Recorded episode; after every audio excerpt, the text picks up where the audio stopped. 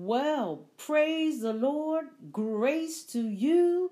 And we're grateful unto our Lord and Savior Jesus Christ. For he is mighty, for he is holy, for he is a strong tower, for he is there, hallelujah, to meet us at the point of our need. And we are grateful unto him. Well, we thank you today for joining us for another broadcast, whether you're whether it's in the morning or whether it's in the evening or whether it's at night. We want to thank you for joining us for a word for today. And I'm Pastor Renee. We give God praise and honor for every opportunity that He gives us. So we're just so thankful. And so today we're going to go right into the word that God has given us. And the word for today comes from First Thessalonians chapter 5, verse 16, 17, and 18 in the NIV version. And this is what it says it says, Rejoice always, pray without ceasing, in everything give thanks, for this is the will of God in Christ Jesus concerning you. In everything, in everything that we face or we are enduring, give thanks because it's the will of God in Christ Jesus concerning you. The will of God means God has ordained for it to be. Let us give Him thanks in everything. Glory be to God. So today we're going to talk about a strategy plan for what we are facing, a strategy plan for what we are facing. Now, the strategy weapon that God is using in this place where we are in is thanksgiving. You might say, Thanksgiving in a place where my faith is being tried, in a face where I'm in the middle of a battle? Yes, Thanksgiving. Now, this is what Thanksgiving means. It's not talking about the holiday that comes once a year and we give thanks on that day. We meet with our family, we sit down and have a meal, uh, and we give thanks. That's not the thanksgiving that God is talking about. But what he is talking about is he's talking about the thanksgiving that is a part of worship. That thanksgiving, giving God thanks, helps us to keep our eyes on the Lord instead of complaining. It helps us to keep our eyes on the Lord instead of complaining. Hallelujah. So, how are we using thanksgiving as a weapon? When we thank God for what He has already done in our lives, in the midst of what's going on all around you, you're thanking God for what He's already done. Or you're thanking God for what He is working out in our lives right now. Sometimes you have to look for things to thank God for because everything is trying to overwhelm you, everything is trying to overtake you. So you have to look for something and give God thanks for that. Hallelujah. Glory be to God. Let's look at another weapon that God used. So this weapon is going to come from Second Chronicles chapter 20. When you have time, read the whole entire chapter. But I don't have time to go through the whole chapter right now. So it's about Jehoshaphat. Jehoshaphat was in getting ready to go to battle. Hallelujah. He had many enemies that he was to go into battle with. But God had a plan. So here is the plan that God told Jehoshaphat to use. First of all, he said, appoint singers, put them in the front of the line in front of the soldiers. Now, if you try to figure that out in your mind, why would a person put singers in front of the soldiers when we're in a battle getting ready to go to war? But God's ways is not our ways. His thoughts are not our thoughts. Hallelujah. So God told him, He said, appoint singers, put them on the front line in front of the singers. Now, they didn't just go off singing anything, they sung what God had told Jehoshaphat to tell the singers to sing. This is what he told them. He said, Sing, praise the Lord, for his mercy endureth forever. Praise the Lord, for his mercy endureth forever. Praise the Lord, for his mercy endureth forever. The more they sang those words, the greater the anointing began to flow, and the more the anointing, hallelujah, began to flow, hallelujah, the more the anointing began to flow. What happened? What happened? The enemy began to start getting confused. The more the anointing flew, flow, excuse me, the more that the anointing was flowing, it was flowing, hallelujah. It began to bring confusion to the enemies that was to come to, in battle against Jehoshaphat. Hallelujah. The anointing is powerful. Remember, it will break every yoke and every chain. So the anointing began to come in the midst. Hallelujah. It began to come in the midst of them. So the anointing flowing meant that God was with them in the midst. That God was with them in the midst.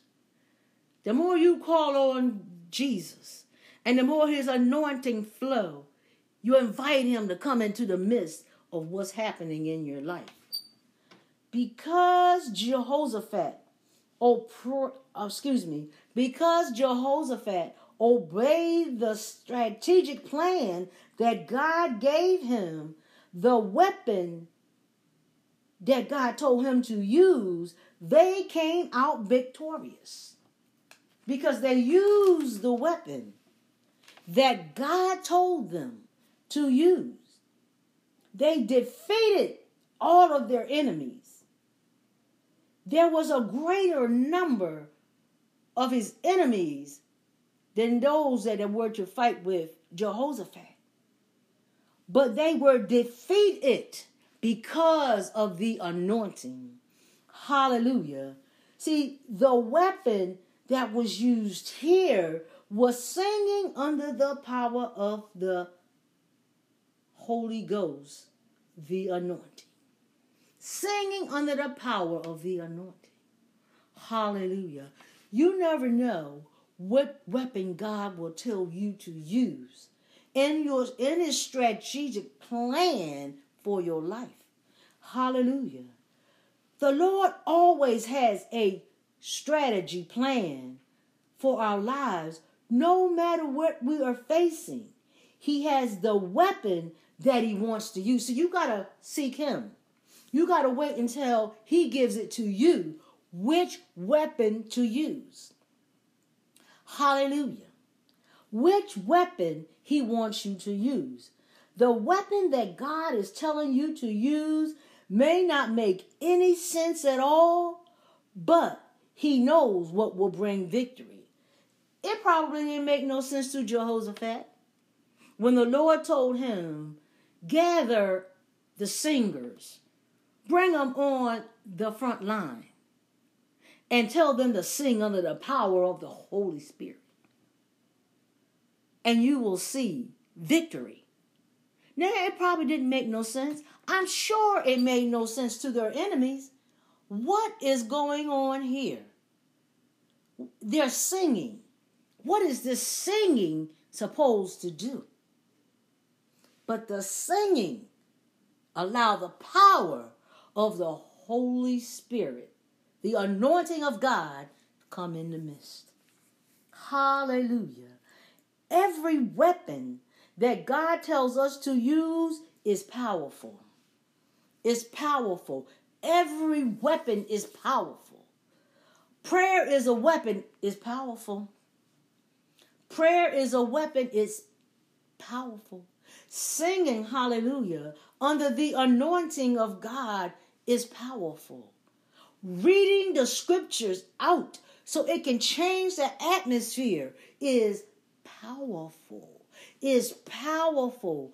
You got to do what God is telling you to do. You got to use the weapons that He has already planned for you. Hallelujah. The weapons of our warfare are not carnal, but they are mighty through the pulling down of strongholds. So whatever weapon God tells you to use is, is hallelujah. You must obey the weapon he's telling you to use. You want the victory? Use the weapon and the plan that God gives you. If you don't use the weapon, if you don't use the plan that God is telling you, you will not be victorious. We're victorious when we obey the plan and the weapon that God is telling us to use for where we are at. Hallelujah. Every weapon, every weapon that God tells us to use is powerful. Let's remember that. Let's remember that. Can we thank God in everything? And there, some people might think, well, can I thank God I lost my job? Can I thank God that my wife walked out on me? Can I thank God I lost my house? Can I thank God when my body is in pain? Can I thank God? It says that we can thank God. Our proof is in First Thessalonians 5 and 18. For it's the will of God. It's the will of God that we give thanks in everything. So when something is the will of God, it means God has ordained it. God has ordained it. Look at Jesus in the Garden of Gethsemane. Jesus already knew. He already knew he already knew what his plan was that he was to go to die on the cross for the sins of the world. Hallelujah. And that he will be that sacrifice that will help connect the people of God back into relationship with his Father. Hallelujah. But Jesus, being a man in the flesh, knew what was about to come. So what he did was he said, Father, because see, fear was coming against him. Father, if it be thy will, let this cup pass from me. Now, that was the flesh talking. Because the flesh is afraid. Uh, Jesus already knew what a crucifixion was like. It wasn't that somebody just took a sword and just and just took and uh, strike you one time but it was unmerciful what he was to go through. So within himself, in his flesh, became afraid, and he said, Father, if it be thy will, let this cup pass from me. But the Spirit of God rose up on the inside and said, Nevertheless, not my will, but your will be done. How many times? How many times have you ever had to say that? Oh, nevertheless, God, not my will, but your will be done. Yes, in the will of God can be some very hard things. The Bible says, endure hardness as a good soldier. So that means that there will be times and things that we will be faced with that will be hard. But be of good cheer. I'm with you. I've overcome everything that you're going to have to face. Nevertheless, see, that's the spirit taking over. That's the spirit taking over now. You're, you're hearing the voice of God, and God is, is beginning to bring peace to your spirit. You say, Nevertheless, not my will, Lord, but your will be done. How many times? I'm going to say it again. How many times had you ever had to say, Not what I want, God, but your will? I, I, I want to do your will. And that means, in order to do the will of God, we have to surrender our flesh. Our flesh has to surrender to the will of God. Amen. No matter what it is that we're facing, we don't know everything that's going to be allowed in the will of God for us. So, nevertheless, not my will, but your will be done. Hallelujah. Glory be to God. Does God already know that in His will you will face some things that are going to be hard? Yes. Does God know in His will there were some things you will have to face that you don't understand? Yes. Does God know that you don't have a clue of what He's telling you to do for His will? Yes. Yes. Those are times like any other time you would have to say, Not my will, but your will be done. Hallelujah. We must trust God we must trust God. Even though we don't know His will, even though we don't know what's in this, but we will trust God. Trusting God means, Lord, whatever comes, I'm going to trust you. Whatever comes. God, I don't understand everything, but I give you glory. God, I don't understand everything, Lord, but I thank you, God, for being so good to me. Lord, I thank you for meeting every need. I thank you, God, for fighting my battle but I don't know everything that's included. But I still thank you. I still thank you. Hallelujah. Glory be to God. Hallelujah. So, can we give thanks in everything? As we said earlier, first excuse me, First Thessalonians 5 and 18 says that we can. It is the proof that we can. God will never, ever, never, ever tell us to do something that we're not able to do. We must remember that whatever God is asking of us to do, He will never tell us to do or ask anything of us that we're not able to do. Remember, God remembers what He invested in us. Since He knows what He has invested in us, He makes good on what He has invested in us. When the time comes, what has been invest, excuse me, invested, now is the time to use it, and now is the time to come forth in this situation. So yes, we can. We can give thanks in everything, for it's the will of God concerning us. Hallelujah. Bless your name, Lord. We thank you. Hallelujah. Hallelujah.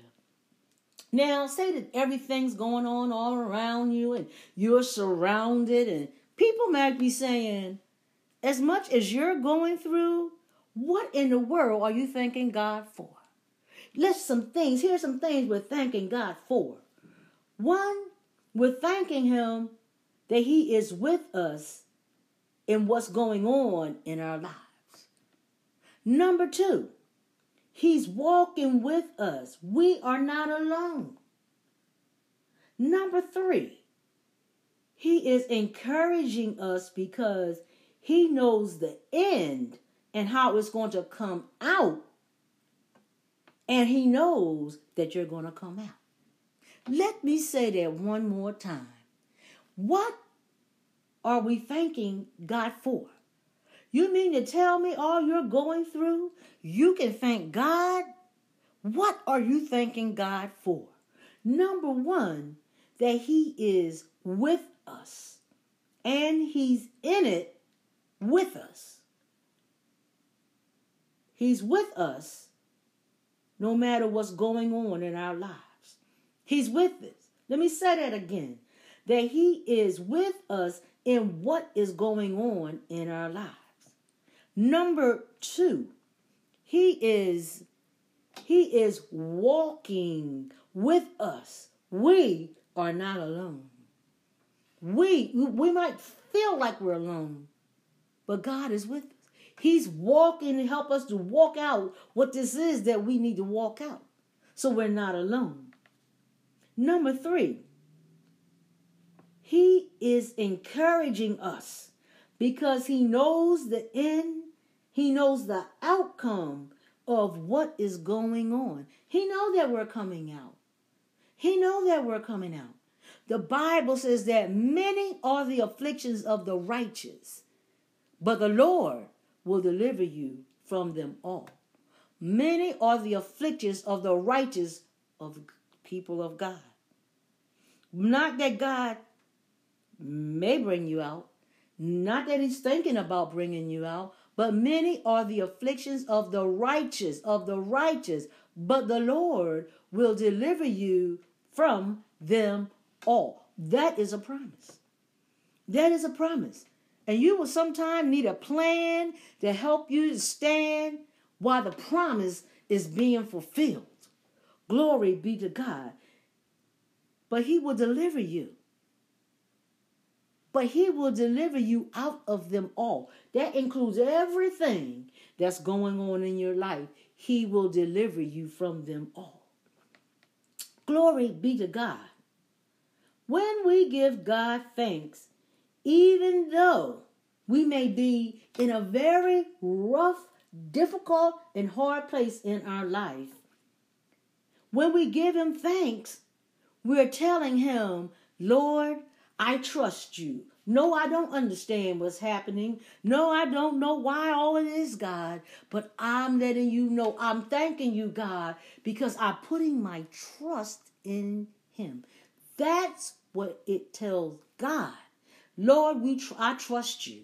I, I, I trust you, God. You're not a man that you should lie. You said you will be with me. You are with me. You said you have a plan, God, for where I'm at. You have a plan. But I must surrender to the plan, God. So I can't surrender to the plan if I don't trust you. So I have to trust you because you know, God, what's best for me. God always has our best interest at heart when anything is going on that concerns us, He has our best interest. He has our best interest at heart. Always. Always. Hallelujah. Always.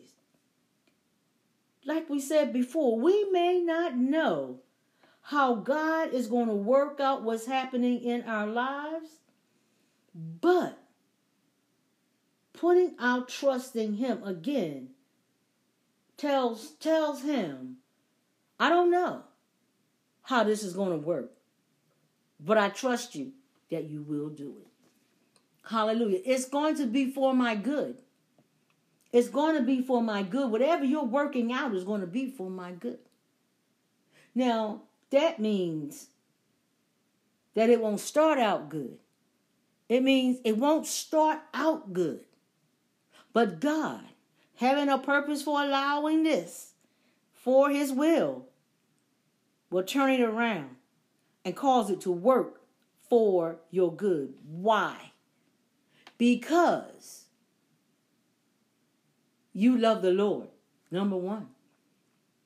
And you're called according to his purpose. Number one, you love the Lord, and you're called according to his purpose by God allowing and taking you through this place that's going to work for your good. See, this is what's going to come out of it. The Lord said, I will get glory from your life because you allowed me to work out my will in this situation in your life. Hallelujah. And you will have a testimony. You mean to tell me if I follow the strategy plan, the weapon that God has given me to use and where I'm at, He gonna work it out for my good because I love Him. And because he has a purpose and because he wants to get the glory out of my life, and he will give me a testimony? Absolutely yes. Absolutely yes. Absolutely yes. Glory be to God. When we give God thanks, hallelujah. When we give God thanks, we can trust Him, whether we're in a test, whether we're in a trial or a storm. See, giving thanks to God. Let me just tell you some things when we're giving thanks to God. Because we're giving thanks to God, hallelujah, while our faith is being tested, it's being tested. She didn't speak to me, it's more than your faith being tested. While your faith is being tested, you are able to give God thanks. Why? Because you trust in Him. You are trusting Him. I don't know about this journey. God, I don't know about this path that you're calling me to walk on. This process is not easy, but I'm going to trust you. Hallelujah. When you are in a season of storms, one right after the other, one, there's a reason, there's a purpose. Each storm is doing something. But when you're in a season of it, hallelujah, when you're in a season, excuse me, a seasons of storm, God will give you the strength, glory be to God, that you need. Why? Because you're giving him thanks and because you're trusting him. See, we give God thanks. And because we trust him, he gives us what we need. We get what we need while we're in the test, while we're in the storm, while we're in the trial. Hallelujah. God will give us endurance. That means so you can last. God will give us endurance. Hallelujah. He will give it to us when we're faced with a trial. Why? Because you're not complaining about what's happening in the trial. But you choose, glory be to God, you choose to give God thanks. Number one, He knows all things. He knows all things. He knows how it's going to work together for our good. So we give God thanks. Why? Because we're trusting in Him. This is something I've never been through in my life. That is absolutely right. It is absolutely right. But I'm going to still give him thanks. Hallelujah. Because I trust him. I trust him. I trust him. I'm giving God thanks. I'm trusting him. And trusting him allows us to apply what we need in our lives. Hallelujah. Glory be to God. Thank you, Lord. Thank you, Jesus. Hallelujah. The more we give God thanks, the more it opens the door for the anointing to come into the midst of our situation or where we are at in our lives. The more, the more I give God thanks, the more it opens the door for the anointing to come in, glory be to God, to come into the midst of right where I'm at, in a place of where I'm going through. The more, the more, the more we give God thanks, the more it opens the door for the anointing to come into the midst of where we are at in our lives. The more we open, the, more we do it. The door open. The more look, the more the door stays open. The door, the more we give God thanks. The door is open. Glory be to God. His anointing is in the midst of us. Hallelujah. Glory be to God. Giving God thanks invites him in. God never, He never forces His way in anything in our lives. Do you know that we have to invite Him into every situation? I don't care how long you've been walking with God, don't know how well you know Him or whatever. When we invite God in, that means we're allowing Him to come into what else needs to be done in our lives. We had to invite God in at the very beginning of our walk so that we could receive salvation. But that's not the only area that we have to invite God in. We have to invite God in everything that's going on in our lives. When we don't invite God in, we try to fix things ourselves. We try to find ways to fix it out. We try to analyze it. We try to see which is the best way. But the best way is let God in. Let Him give you His plan. And then what is going on will work. He got the plan for how to overcome. He got the plan, hallelujah, where you will get victory. So we have to let God in. For his plan is above ours, hallelujah. His strategic plan, hallelujah, is much greater than the one we ever could thought we could come up with. Hallelujah. The more we give thanks to the Lord causes us to complain less. So you can't be thanking God and complaining at the same time and think that you're going to receive what you receive because you're thanking God and trusting God. You will not get the same. One day I'm thanking God, the next day I'm complaining. Three days I'm thanking God, and four days I'm complaining. Because do you know when you start complaining and murmuring, why is this happening? How come I got to go through this? Why, why, why? When we do that, do you know it's your murmuring and your complaining that stops God from moving? God never moves in fear, but it's faith that God moves in. It's the substance of things hoped for and the evidence of things not seen.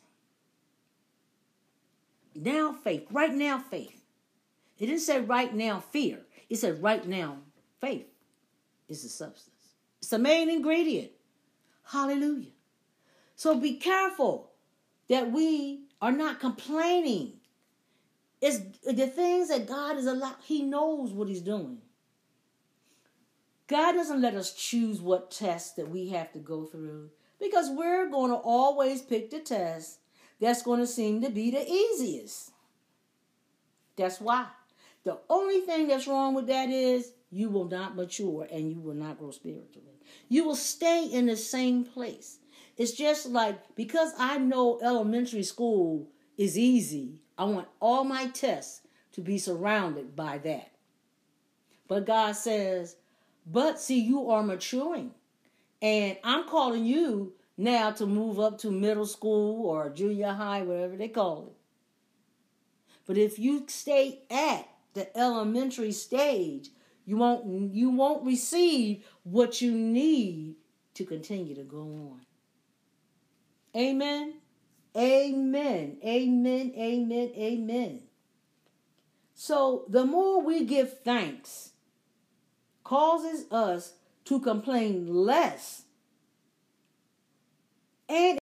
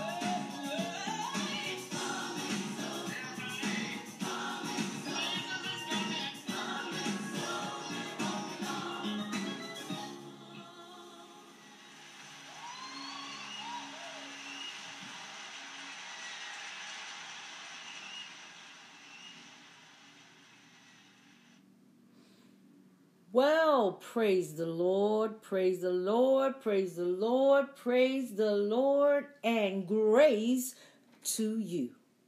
That's what it's all about.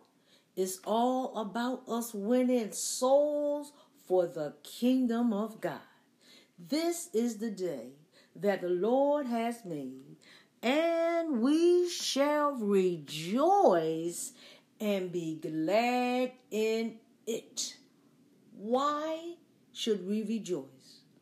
Because our Lord and our Savior, Jesus Christ, is with us. No matter what we face through the day, He don't kick us to the curb and come back when it's over, but He's right with us through whatever we face. Well, good morning, good afternoon, good evening, or good night whenever you may be listening to this broadcast. We welcome you. We welcome you and we thank you for joining us. I'm Pastor Renee of Jehovah Shammah Restoration Ministries, and I'm excited that the Lord our God is doing great things, and He's doing great things in the earth. He's doing great things in us, and his word is not going to come back void, but it shall accomplish whatever it is sent to do. Oh, glory be to the name of our Lord and Savior, Jesus Christ. We give him much glory. Hallelujah. He specializes in things, hallelujah, that seems to have no hope.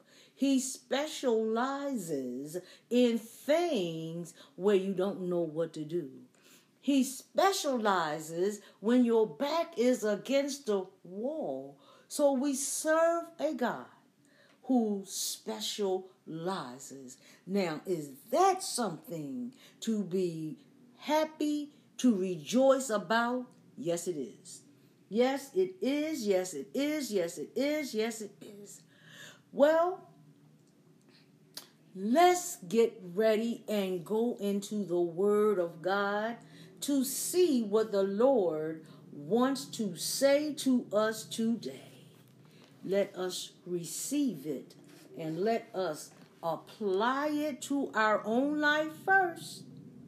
Then let us help a brother or sister apply it to their lives. So today's word will come from Matthew chapter 20, verse 28. And this it this is what it says. Even as the Son of Man came not to be ministered unto, but to minister and to give his life a ransom for many. Can I read that one more time? Even as the Son of Man came not to be ministered unto, but to minister and to give his life a ransom for many. Hallelujah. Bless the name of Jesus. He gave his life as a ransom for many. So there was a cause. He gave his life for many. Hallelujah. So today we're going to be talking about call to serve others. Called to serve others. Now, call means you have been summoned by God for a special assignment. You have been called by God. You have been summoned for a special assignment. The mandate of this call to serve others came from God. He is the one who established it. So we're called to serve. Serve means to perform a duty or a service for another person. The service that we are called to do is to meet the need of another person. Hallelujah. do we have an example of how to serve others? Yes, we do. Jesus Christ was our example of how to serve others and to meet their needs. Jesus Christ was our example of how to serve others and meet the needs of another person. He is the greatest person that we follow the example when it comes to serving others, when it comes to meeting the need. He is our greatest example. Hallelujah. Now, Jesus did not give us directives from heaven on how we are to serve others on earth. Because, see, it's in the earth that we need to meet the needs and serve others. When we go to heaven, we won't need to be serving no, nobody. We won't be needing meeting all needs. All needs will already be met. So we won't have to serve anyone or meet them at their needs. Hallelujah. God calls us down here. He won't need to be calling us when we go to heaven. Amen. Amen. So now, as we said, Jesus did not give directives from heaven on what we should do. But what he did was he came in human flesh. Hallelujah. And he became the perfect example that was needed because man needed an example. So Jesus was the example on how we are to serve and how we are to meet the needs of us. Amen. Glory be to God.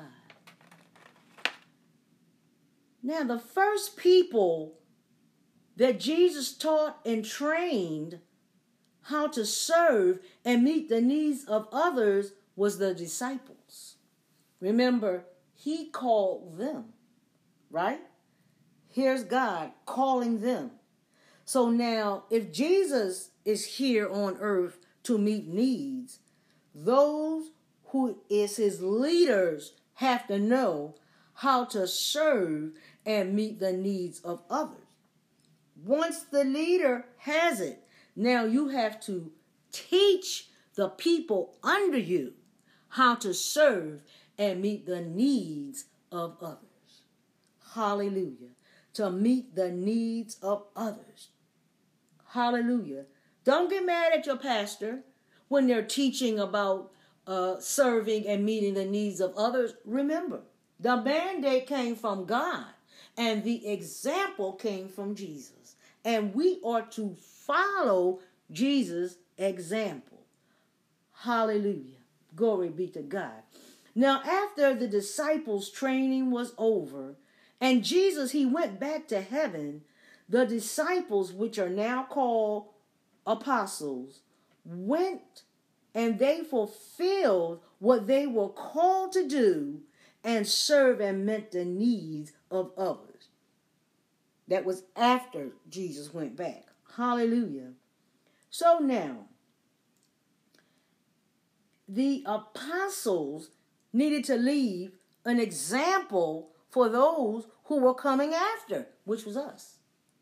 So, as they were inspired by the Holy Spirit, they wrote the scriptures of the New Testament, which includes examples of how they served and met the needs of others. And also in the Gospels, they wrote how Jesus served and met the needs of others.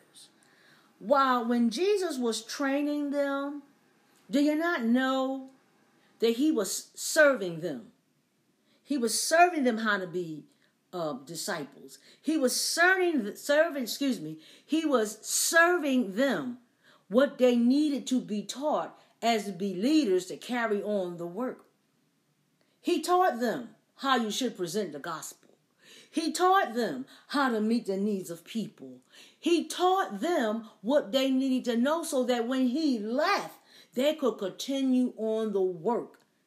And so, as they continued on the work, since we were those who are coming after they wrote the Bible in the New Testament that gives us what we need. Hallelujah. So that we have a guideline and an example to follow by. Hallelujah. Thank you, Jesus. Thank you, Jesus. Thank you. Hallelujah. Glory be to God. See, we need the guidelines. Again, our serving is down here on earth. That's where our serving is. That's where our meeting your needs is. Down on earth. Hallelujah. In heaven, every person will already have received Jesus Christ. Their needs will already be met. So we got to work down here.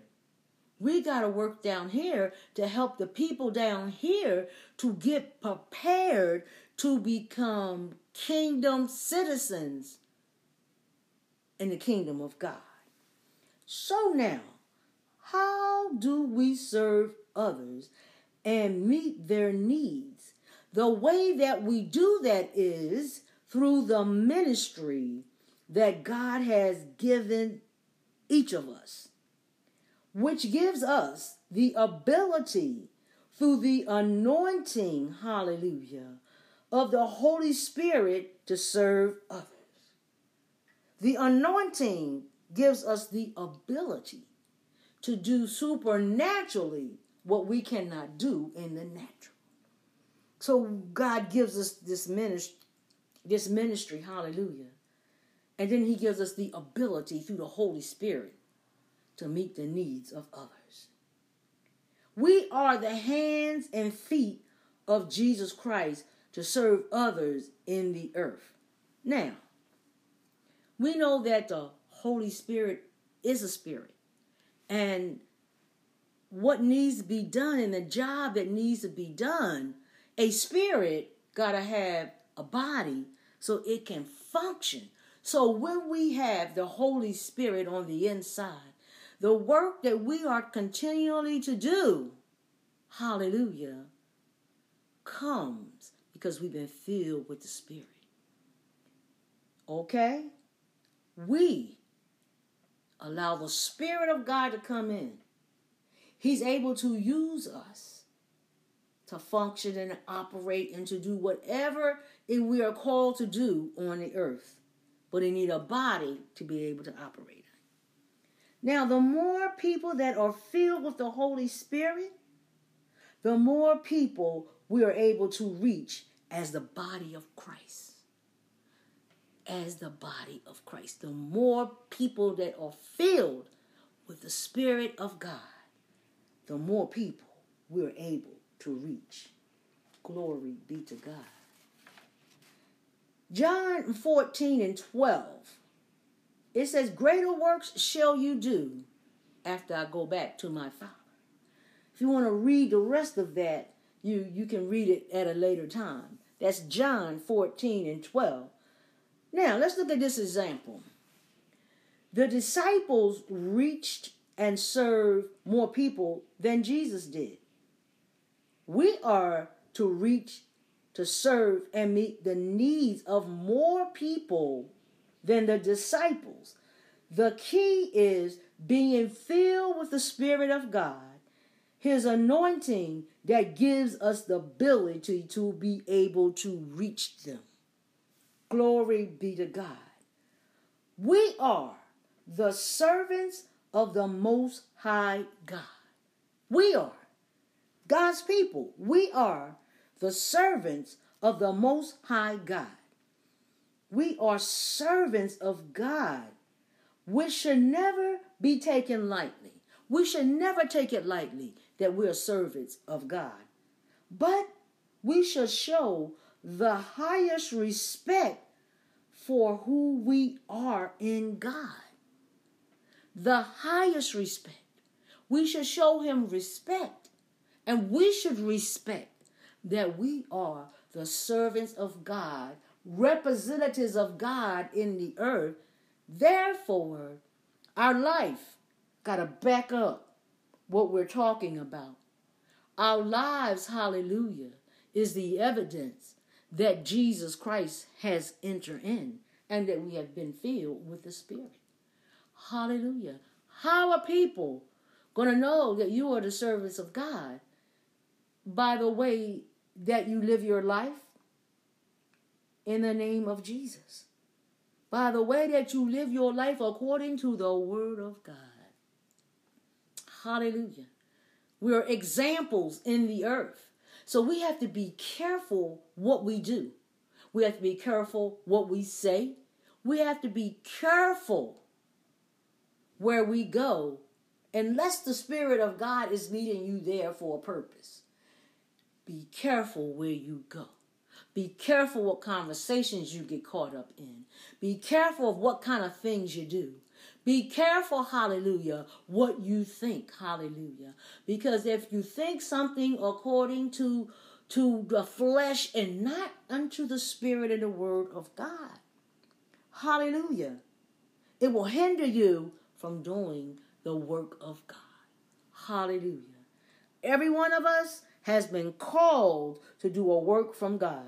Everybody's not called to do the same thing, but we are all called to do the work of God. Now, somewhere in that place in your life, we're all called.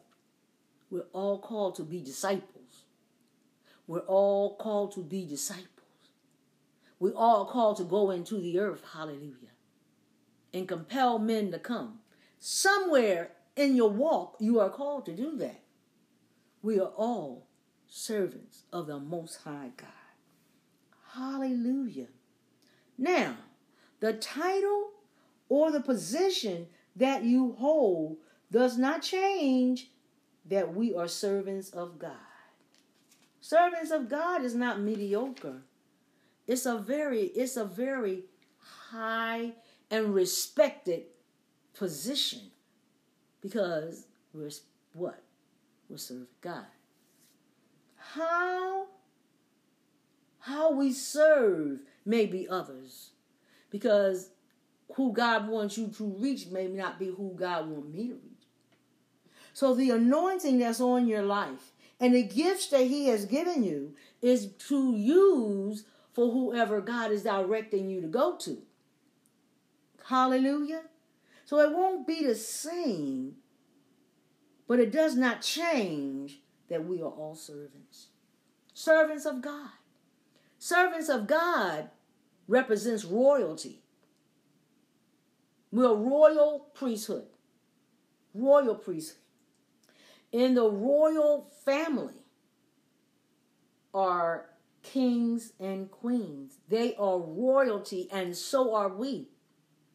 We are the royalty of the body of Christ, the children of God, servants of the Most High God. So just just think sometime before you do something. I'm a servant of the most high God. I'm a servant of the most high God. Hallelujah. A servant of the most high God. Called to serve others as the Spirit of the Lord directs us. So that's how we know who to go to, because the Spirit of the Lord will direct us. Glory be to God. And we will be led to that person or people that God wants us to serve and meet their needs. That's the purpose. Every person on earth has a need. Every person has a need that God wants us to meet. Hallelujah. We know that if you're not saved, that the need you have is you need to receive Jesus Christ. But there's also other needs that God will use us to meet that need. And because God loves us, He will use us to meet the needs of each other. It's a servant of God. Glory be to God. Romans 8 and 14, it says that we are the sons of God and we are led by the Spirit of God, right? So it says, We are the sons of God, and through the leading of the Spirit of God, we will be led to those whom God wants us to serve. You don't got to go searching, you don't go try to make a list. God, through the Spirit of God, will lead and direct us who he wants us to serve. Glory be to God. Because, see, if you say, uh, I'm going to go meet that need, and it wasn't by the Spirit of God, it was by the flesh. So the real need that the person had didn't really get met because it wasn't you being led by the Spirit of God. We are the sons of God because we are led of God. Hallelujah. Glory be to God because we are led by God. Now, sons also mean daughters. Back then it just said sons, which include mankind. So women and men are included in mankind. So we are the sons of God that are led by the Spirit of God. Hallelujah. Whatever God wants you to do, you will be led by the Spirit of God to fulfill what He's telling you to do. Amen. Amen. Now, you don't have to compare or be in competition with anyone or fight over who God uses you to serve. You, you, you don't have to do that. But we remember, it's by the leading of the Spirit of God that we know who we are to serve and meet their needs. God will never call us to serve and meet the needs of another person that He has not given us the ability to serve. Remember, the ability comes through the anointing and the Holy Spirit.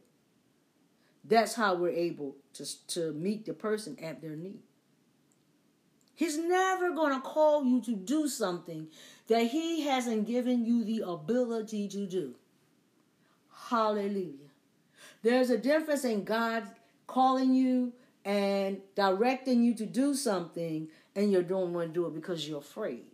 And then there's another thing that you're doing something that God didn't call you to do. God won't get no glory out of what He did not call you to do. Only what He has led you by the Spirit to do.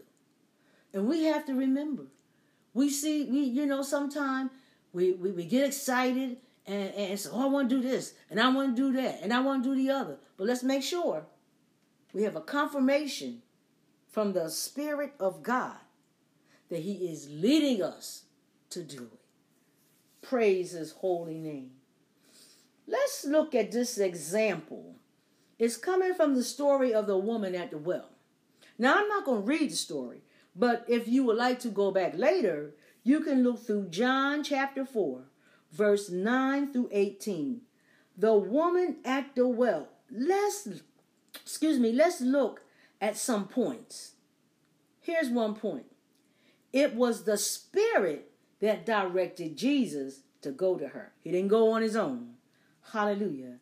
Another point. This woman was a Samaritan. And Jews does not deal with Samaritans because they have been rejected by society. They've been rejected. Hallelujah. So I imagine she was wondering well, why is he coming to me? Because they don't even speak to me. Oh, is he up to something? Can I be real on this? Uh, he's up to something. always trying to get with me. It must be. Or something is wrong. So you can imagine she was afraid. Because Jews don't deal, you know, to the Jews, the Samaritans were people way under beneath me. They were way under beneath me. So would you be all that happy to speak to or even talk to somebody who holds you down very low esteem. No, you would not. Another point. Now, Jesus, he ministered to this woman according to what was going on into her life right now. When when the spirit of the Lord directs you to go to somebody, right? and, and whatever's going on in their life, he always has you speak to them from the place that they are right then. Right now, this is this is the what's going on. This is the need.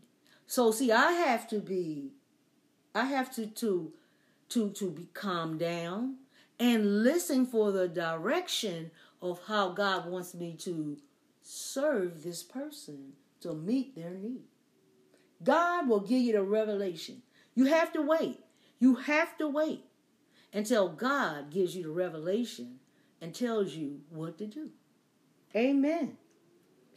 Glory be to God. Then Jesus, he told her, says, You have been with five women. Excuse me, I'm sorry, sorry. You have been with five men, and the one that you are with right now is not your husband.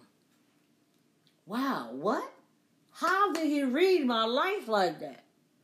What kind of person is this? Suppose that happened to you. I mean, just come on now. Suppose that happened to you. Suppose God sent somebody to you. Uh, the five people you have already been with. You've been living with them. Let's just be real. You've been living with them. They're not your husband, okay? And and they come and speak to re- what's going on in your life. See, you're not happy.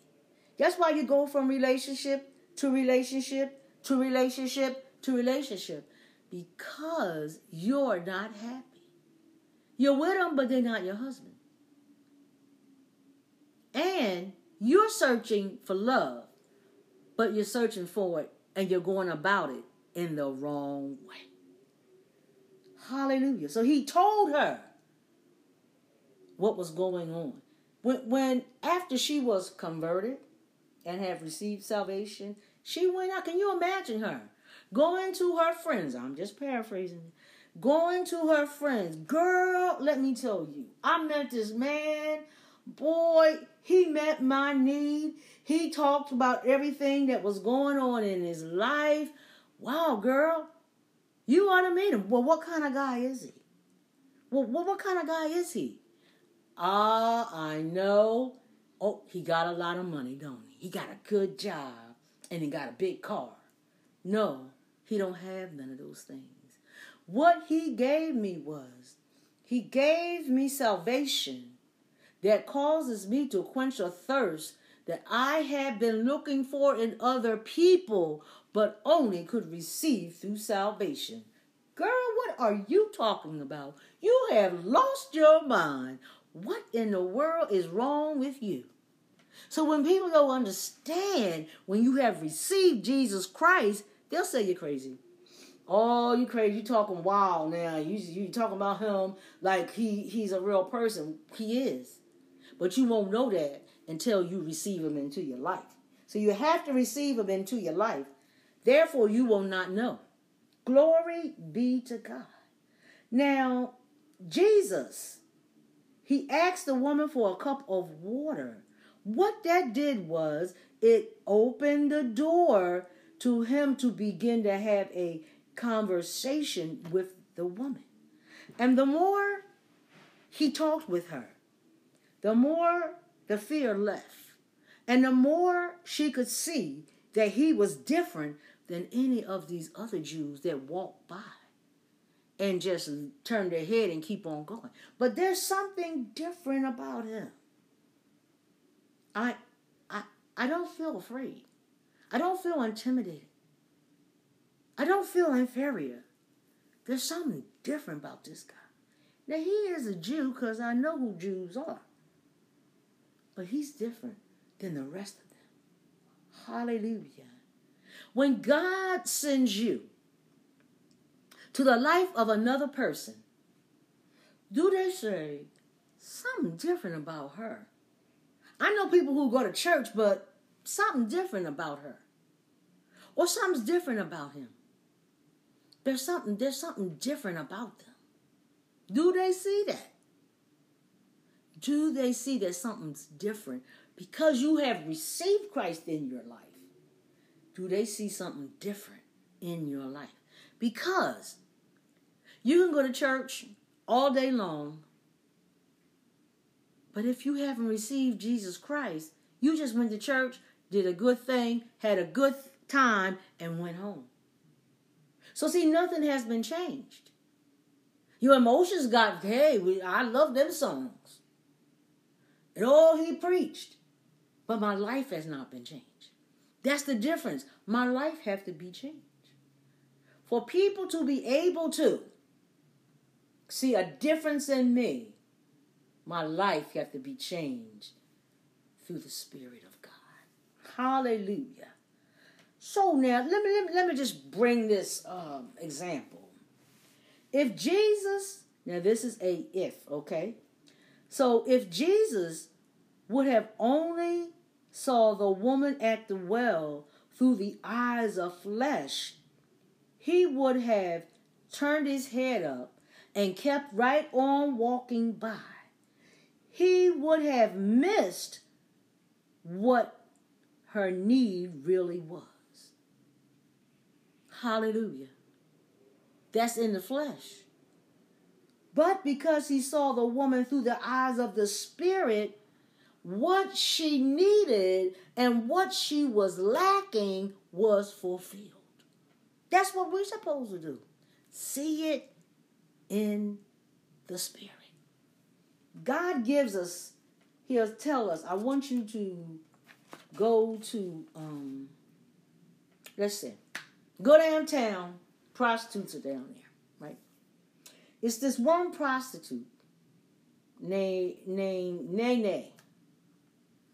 I want you to go. I'm sending you to her.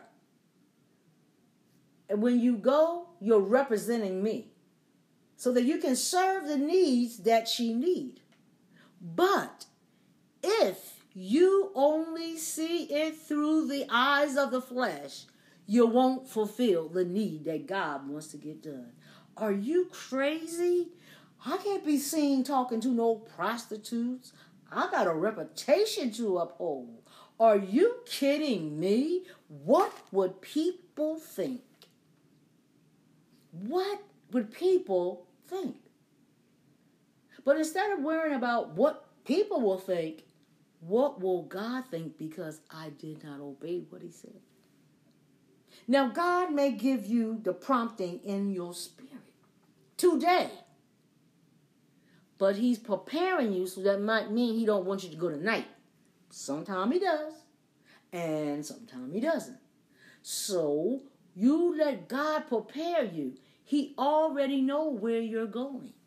So you have to listen, listen closely for the voice of God, so that he may reveal unto you the real need. And that you'll be covered with the blood. Hallelujah. And the word is with you. And the word of God is with you. Hallelujah. Glory be to God. Hallelujah.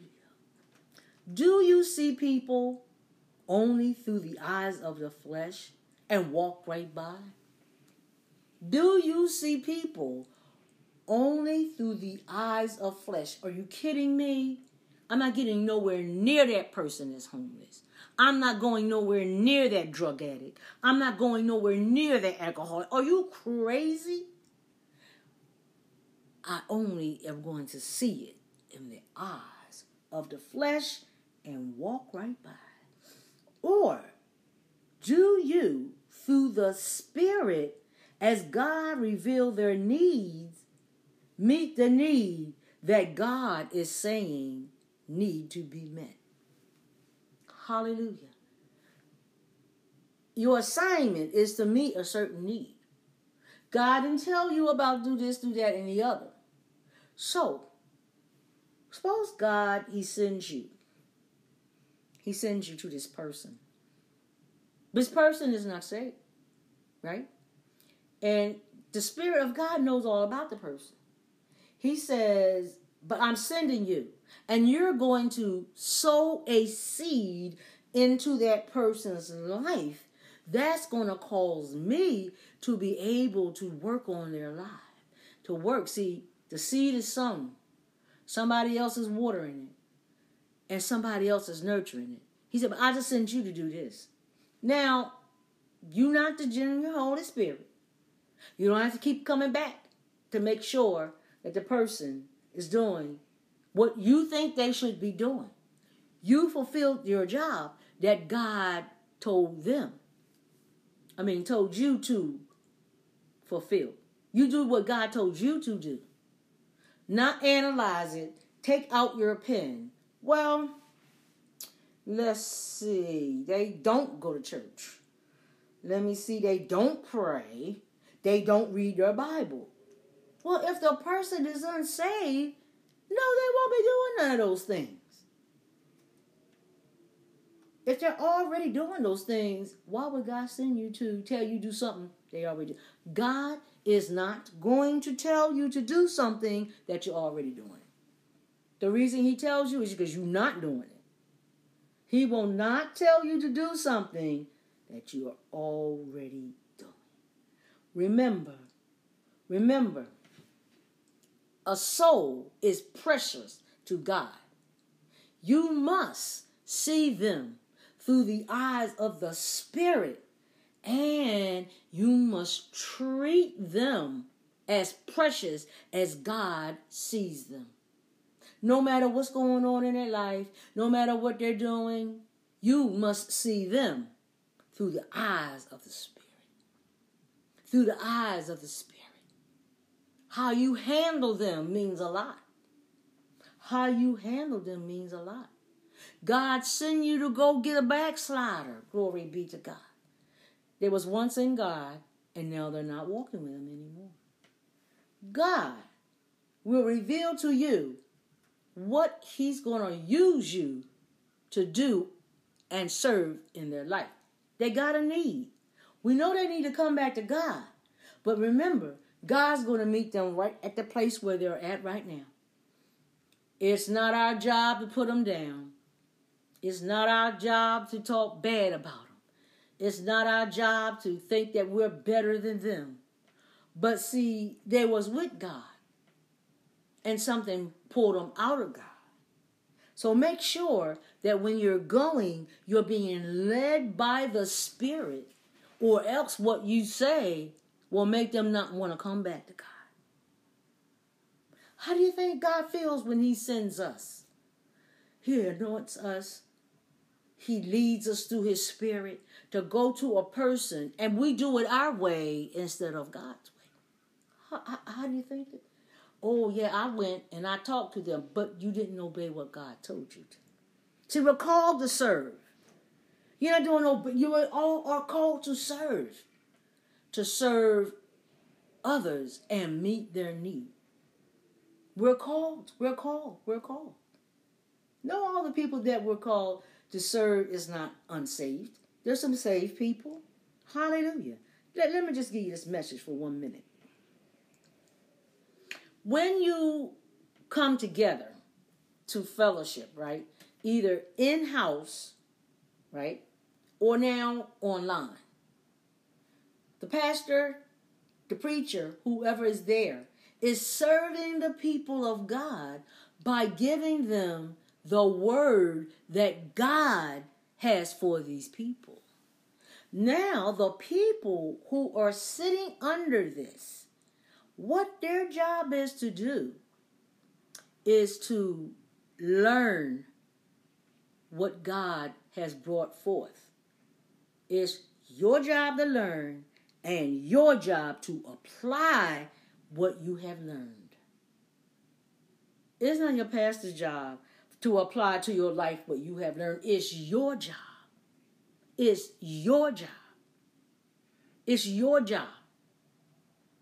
He served or she has served the word that God has given them. Do you realize that's meeting a need? God's meeting you spiritually right there. God don't just meet your spiritual need and forget about your natural need. Sometimes he does both at the same time. But remember, we're coming to gather together so that God can meet our needs. So that after He meet our needs, we can serve and meet the needs of others. Hallelujah. We got to look at it differently. The servant of God, a representative of God. We got to see it much better than that. We have to. We have to. Whether you have a title or whether you don't have a title, we all are servants. To serve in different capacities. What would it look like if everybody in the body of Christ were called to do the same, same thing? What would that look like? The people who need for to be reached by God can't be reached by God because we all are operating in the same effort. We're all operating in the same effort. So therefore, God's plan can't go forward. But the Bible said he gave some, not everybody, apostles, prophets, pastors, and teachers. And don't forget about the lay people. He called you too. It's not just your pastor's job to do everything, but you have a part as well. God gives you that word that you go to receive in whatever setting you're receiving the word in so that he can meet that spiritual need. So he can meet you where you're at. Hallelujah. Jesus met the woman at the well where she was at. And he will meet you wherever you're at. Glory be to God. Hallelujah. Thank you, Jesus. Oh God. Every person has two needs in their lives a need for God and a need for people. Both of them are necessary. Both of them are necessary. Now, nothing else can ever replace where God is to be in your life. So if you try to use another thing to fulfill the desire where God should be, it won't work because that place only belongs to God. Well, I get this job, I work all the time. I'm thinking that's fulfilling me. I'm in this relationship. I'm in five relationships. Hallelujah. But none of that is fulfilling this emptiness that I had. I brought a house. There's nothing wrong with getting a good job. And there's nothing wrong with having a house or a car. Glory be to God. There's nothing wrong with it. But those things will not replace where God should be in your life. Nothing else will satisfy the relationship that you have with God but Him. But Him. I don't know what's wrong. Just just to seem like things are just not really working out. Um, I I I I don't know. Whatever I do don't seem to be right. It don't seem to be right. But you're trying to replace God. You're trying to replace Him. If, if you begin to take drugs, and let me just say this nobody plans to, I'm going to be a drug addict, I'm going to be an alcoholic, or whatever. Nobody plans to be those things. It's it begins as a social thing. How you know that? Because that's where I've been. It comes as a social thing. So you begin to do it uh, because it's beginning to bring you joy. It's bringing you temporary relief. So therefore, the problems that you have for a little while,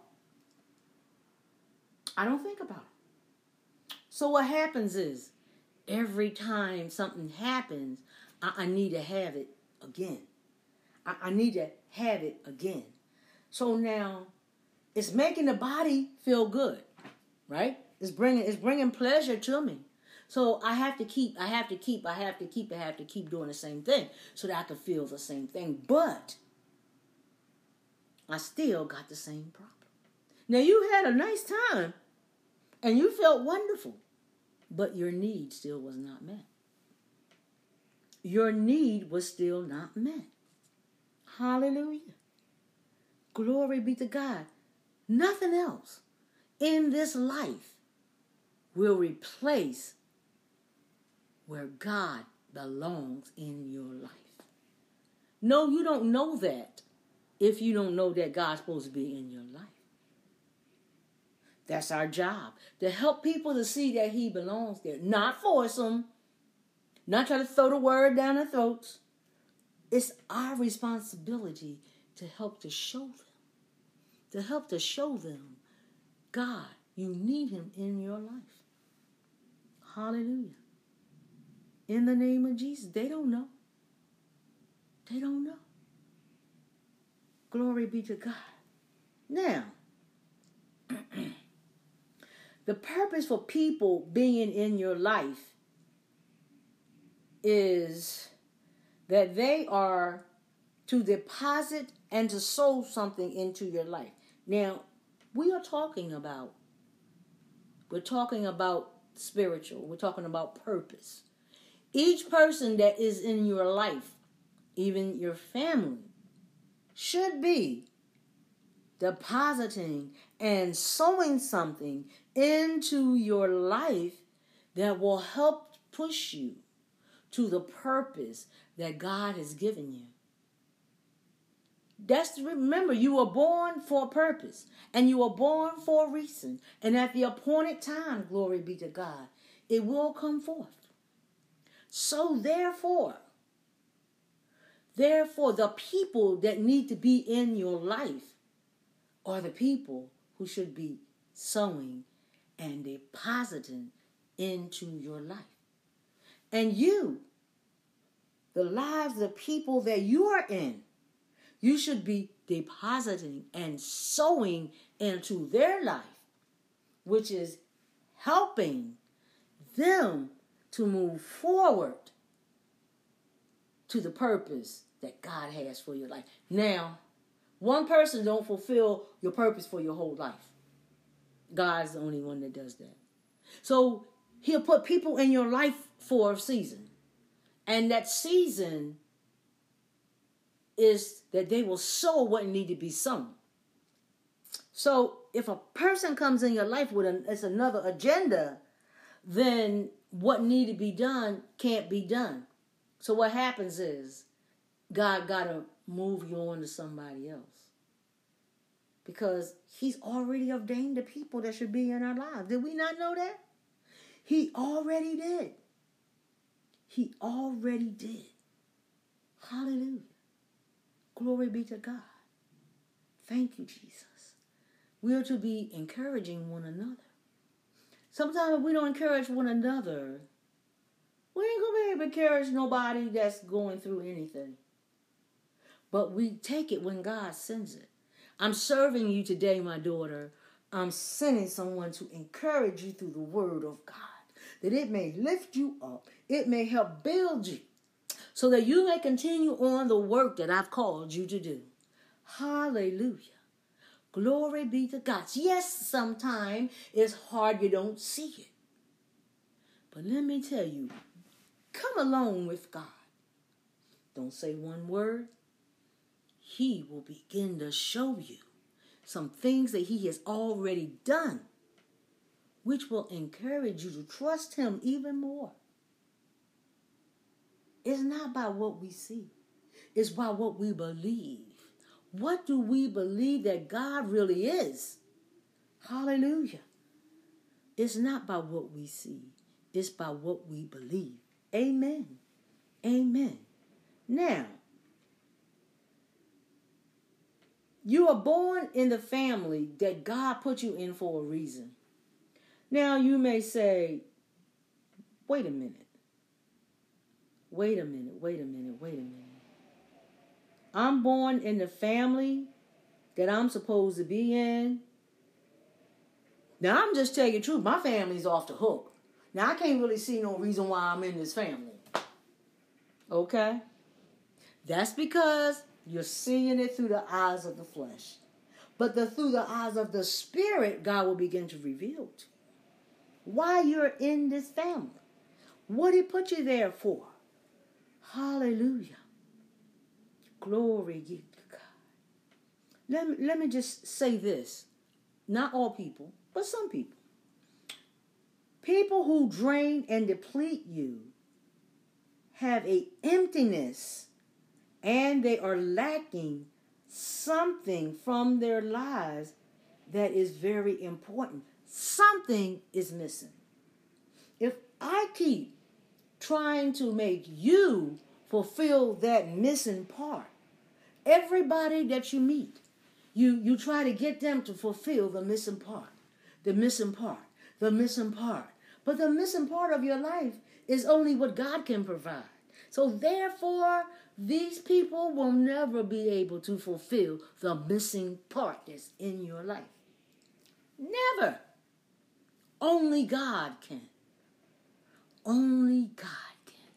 Something's missing in your life. Glory be to God. Something's missing. So now, when you try to sow into the life of a person that has emptiness, glory be to God, and they're lacking something, hallelujah, and they're lacking something. So the need of emptiness and the need of lack is so great that they cannot hold on to what you're sowing into their lives because it's running through them like water. They don't recognize it. They don't see it. All see, they keep seeing through the eyes of emptiness. They keep seeing through the eyes of my lack. Therefore, I'm getting something, but I don't realize I am. So it just runs right on through me. You can't replace emptiness or having a lack with something else. You cannot replace it with something else. Hallelujah. Why? Because that is not what they need. See, what they are searching for is not what they need. What they're searching for is not what they need. So they miss what God is bringing because of their emptiness and because of their lack. Hallelujah. When you ignore a need for your life, it will never be fulfilled until until you're able to see what the real need is. So you can do other things, but until the real need, the real need, the real need get fulfilled, you'll still be lacking and you still will be empty. Hallelujah. Glory be to the God. Hallelujah. Mm. Yes, Lord. Yes, Lord. Yes, Lord. You know what? the need that God has you in the family that He has you in is greater than what you see. Because I just see from the eyes of the flesh. I don't see them. Tommy's acting crazy. Pammy's always like she is. Mike is always doing the most silliest things. And on and on and on. Because you're seeing through the eyes of the flesh. They don't want to do nothing. Oh boy, they don't want to do anything with their lives. But God has a plan for every person. Now, can it be that God put you in the family to help them to be able to see the plan that God has for them? Hallelujah. God may be using you. You're the door that God's going to use for your family to come and receive Jesus Christ. So that the plan that He has for their life will go forth. Hallelujah. Glory be to God. Let's listen at this. Purpose. You are not in the middle of what is going on in your life because God didn't have anything else to do. You're not there because God didn't have anything else to do. Remember, He has a purpose for you being there.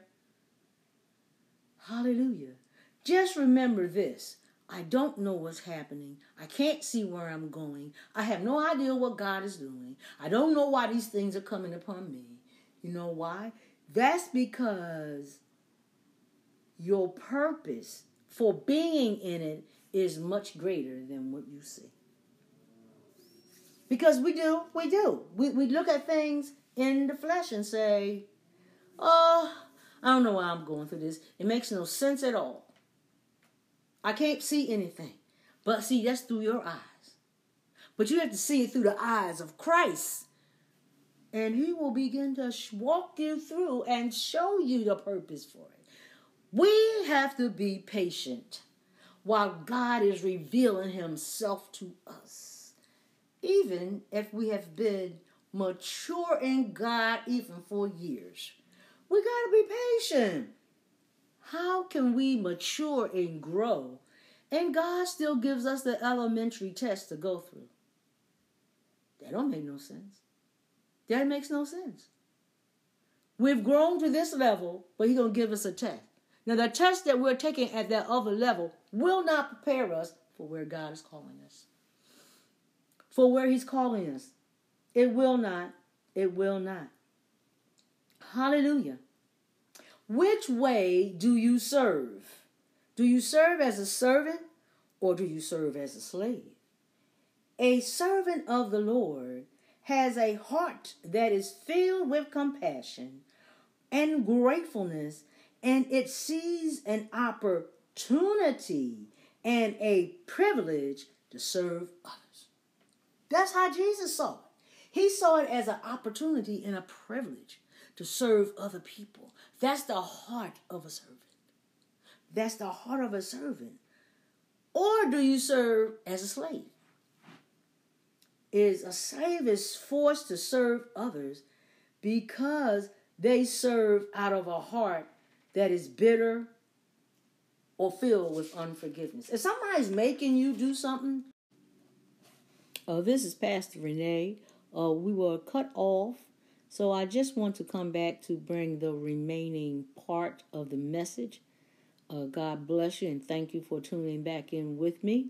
Okay, so we want to come back from God calling the shots and um, when you serve as a slave, then God cannot get the benefit of it because someone else has your will and someone else is calling the mandate and how you serve is different. All right?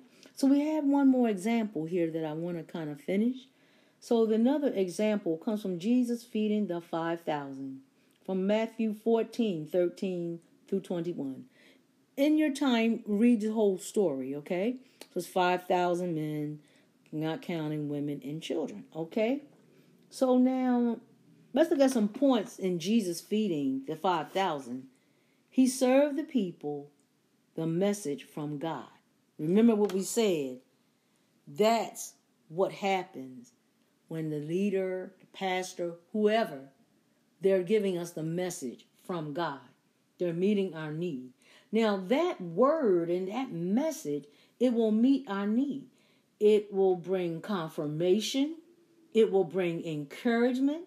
It will bring correction and it will give you answers to your problems and questions that you have. God is using this vessel to help meet the spiritual need that you have. But something else was done that day. The spiritual need was met, but then also the physical need was met. Let's just paraphrase it like this um, the people may have came from miles and miles and miles around. Who knows how many hours it was it took them to walk to get to come to receive the message of God? Are we spoiled because sometimes we can get in our cars, we can get a taxi, we can get an Uber, we can get um, CCT and ride to where we need to get our messages from. Or we can just turn on Zoom, turn on Facebook, turn on YouTube, and get the message. But see, it was another need that God wanted to meet that day. And he saw, he didn't do this, excuse me, he didn't do this. He didn't say, well, all right, you gotten the word, all right, send the people home, all right, let them go. But God wanted to meet the need, the physical need of hunger because I don't know how long they were there, but he wanted them not to go away hungry. So, how was the need met? There was a boy with two fish and five loaves of bread. And what Jesus did was like, um, put the people in groups of 50. What in the world is he talking about? Here we go again. He's being deep on us. He says, because we're going to feed the people. Feed the people? We only got two fish and five loaves of bread. He says, just see what God's going to do. I'm paraphrasing it. Just see what God is going to do. So after he got the people all separated in 50s, what God did was he lifted it up to God. God blessed it. It was more than enough. And I didn't hear anybody say that anybody was hungry or did not get enough. It filled the people so that the physical need of food and hunger was met. So he met the need of the message from the Word of God. And he turned around and met the physical need of hunger. And it was so much, it was 12 baskets left over. Hallelujah. See, the disciples had to obey what God was telling Jesus. And when they did it the way that he told them, the people were blessed. Just think about this. When you obey what God is telling you, then people will be blessed. You have to do it according to what he's saying so the people will get blessed. The people got blessed. Hallelujah. The people got blessed. Glory be to God. Remember this. Just, just remember this. Remember this. Remember this. We we are here to serve and meet the need of others. God has given us a ministry through the anointing and the Holy Spirit that will meet the needs of others. It's through the ministry that He has given us. It gives us the ability to do supernatural things in a natural way. Glory be to God. Hallelujah. Now, has the Lord ever spoke to you about a ministry he wants to birth out of you? Now, the reason why he wants this ministry to be birthed is because it's going to meet the needs of people. The anointing is not for you. The ministry is to meet the needs of people. So he birthed this ministry and said that people's lives will be met through this ministry. Why did God tell you to start that ministry? Because he got people in mind that their lives are going to be changed through meeting, through coming to this ministry. Why did God call you out to go ahead and start a house of God? Because there are people's lives that are going to be changed. There's people going to be delivered. There's people, hallelujah, going to be filled with the Spirit. God's going to break chains of bondage off in their life. And it comes because you all started out and obey what God said. Even in that, there's a ministry that God is birthing for you to meet the needs of other people. It's always to do, it's always for that. If it's just meeting your need, then nope, mm-mm. No way. That's not a ministry from God. That's not a ministry from God. The ministry from God meets the needs of people. And you know what? No, you may not even know the people that it's going to meet, but you be obedient. Step out on what God has told you to do so that the needs of the people can be met. Hallelujah. Whatever it is, whatever it is, People say, well, it's not a successful ministry unless we got 500. Well, suppose it's 50. Suppose it's 25. Suppose it's 10 people. Suppose it's 5 people. If you obey what God has told you to do, the people that are drawn to the ministry will be blessed. Hallelujah. Will be blessed, will be blessed. Stop worrying about, well, God, how I'm going to do that. I don't have the money, I don't have this, and I don't have the other. If you step out, if you step out and obey what God says, the Bible says He's going to supply all your needs. Do you believe it or only on certain situations? Hallelujah. We're called to serve. We're called to serve. God's calling you to do certain things. He's calling you to serve other people. I ain't got nothing to do. Find out what God is calling you to do. Let Him make it clear to you. Wait until you get confirmation. Wait till He makes it clear. Now that's nice. God sent somebody and, you know, um, He confirmed it to you. But you still don't have the clearness of it. I don't have clarity yet. Well, then you got to wait till God clears it. Now, just because you went and told them, because the Spirit of the Lord did direct you, because the Spirit of God used you to tell that person, and they ain't moved, they they need more clarity. And God knows better than we do. He said, out of the mouth of every witness, right? Shall everything be established. Out of two or three witnesses, excuse me. It may take one witness, and you may, it may what? It may already connect with your spirit. Then it may take two witnesses. God already know how many witnesses it's going to take. He know. That's why he said out of the mouths are two or three. And sometimes he has to send three. Yes, God has spoken to you. Yes, you've heard it before, but it's not settled with you yet. That's that's why you need more confirmations because it's not settled with you yet. And so once it's settled, now you can move out.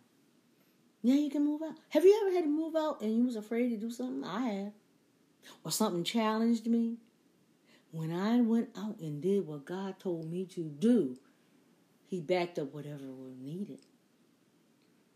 And I know we're afraid. I never seen nobody do that before. Well, God called you not to be like everybody else. He called you for a Pacific mission. A Pacific mission. Yes, Sister Sally does the same thing, but see, we're not the same people. So therefore, the Spirit don't operate in me like it operates in her. The main thing is that you want the Spirit to be operating. To God be the glory. To God be the glory. Lord, we bless your name. And we truly give him glory. And we thank you, Lord, that this word, Father, that you've given us to give, will my Father also help someone who's listening? If you're in the need of prayer, or you just need someone to help encourage you, you need someone to help where you can ask questions. You need someone to help you as you're in this walk. Please call our ministry our ministry is Jehovah Shammah Restoration Ministries. Feel free to call. Please leave a message so that we can contact you back. And the number is 484 498 8829. That's 484 498 8829. And we just praise the name of the Lord for his goodness, for his kindness, and his tender mercy. Father, we thank you on today. God, we do need to be every now and then to be reminded of what your mission is that you have given us. We need to be reminded of what we're here for. We need God to be reminded on what you want us to do. And so we just bless your name and we just worship you today. We just give you glory, honor, and praise. And Lord, you are worthy to be praised. From the rising of the sun to the going down of the same in the name of Jesus. And so, God, we just ask for anyone who needs to recommit their life to you right now. In the mighty name of Jesus, that they, God, will fulfill the need that you have in their life, and that they, God, will be obedient to go and serve others as you have met their need as well. And we thank you and we bless you, God. Let us no longer, God, just just see being a servant as a mediocre and light thing. But it's a great thing to be a servant of the Lord. And Lord, let us look at it differently. Because when we look at that differently, Father, we can look at serving the lives of other people different. Oh Lord, how excellent is thy name in all of the earth. God, there's nothing that's too hard for you. There's not one thing, Lord, I don't care how long it's been going on, there's nothing too hard for you, God. And let us remember, God, the tests and the trials have to come. It comes to help us to mature in you. There is no other way. There is no other way, God. But you did give us a promise, and you said that many are the afflictions of the righteous, but the Lord shall deliver you from them all. Hallelujah. We ask that you would have a blessed day. We ask that you would obey the voice of the Lord.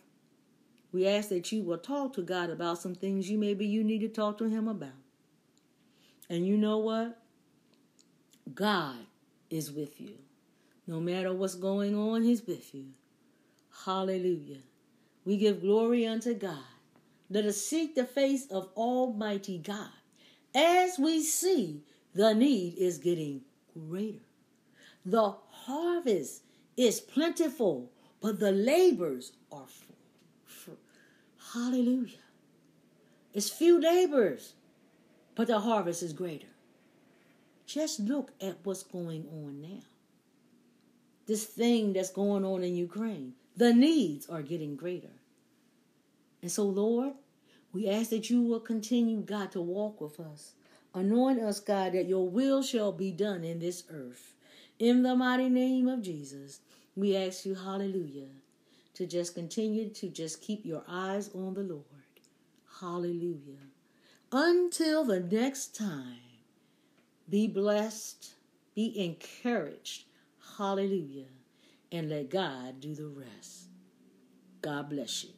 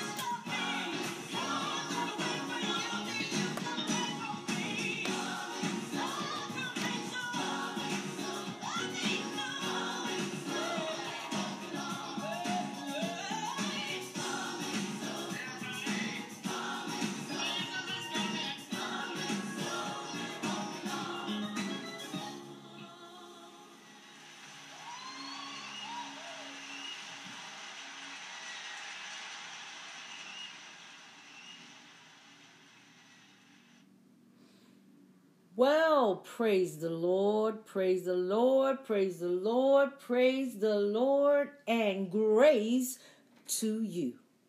That's what it's all about. It's all about us winning souls for the kingdom of God. This is the day that the Lord has made, and we shall rejoice and be glad in it. Why should we rejoice? Because our Lord and our Savior, Jesus Christ, is with us. No matter what we face through the day, He don't kick us to the curb and come back when it's over, but He's right with us through whatever we face. Well, good morning, good afternoon, good evening, or good night whenever you may be listening to this broadcast. We welcome you. We welcome you and we thank you for joining us. I'm Pastor Renee of Jehovah Shammah Restoration Ministries, and I'm excited that the Lord our God is doing great things, and He's doing great things in the earth. He's doing great things in us, and his word is not going to come back void, but it shall accomplish whatever it is sent to do. Oh, glory be to the name of our Lord and Savior, Jesus Christ. We give him much glory. Hallelujah. He specializes in things, hallelujah, that seems to have no hope. He specializes in things where you don't know what to do. He specializes when your back is against the wall. So we serve a God who specializes. Now, is that something to be happy, to rejoice about? Yes, it is. Yes, it is. Yes, it is. Yes, it is. Yes, it is. Well, Let's get ready and go into the Word of God to see what the Lord wants to say to us today. Let us receive it and let us apply it to our own life first. Then let us help a brother or sister apply it to their lives. So today's word will come from Matthew chapter 20, verse 28. And this it this is what it says.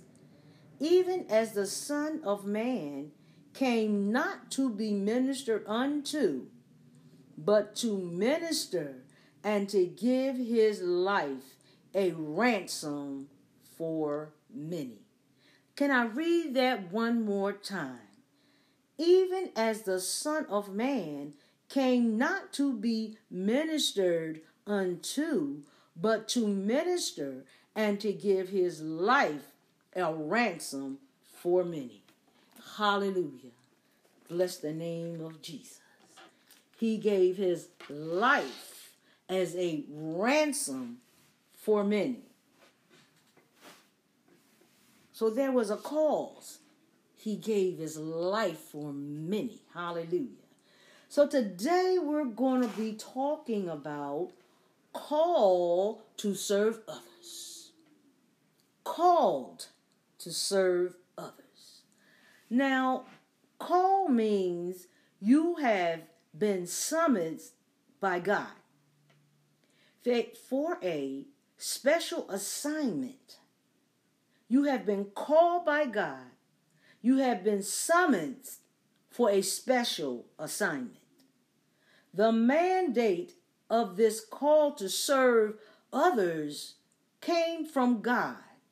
He is the one who established it. So we're called to serve.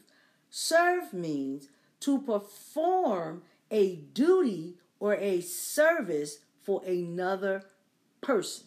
The service that we are called to do is to meet the need of another person.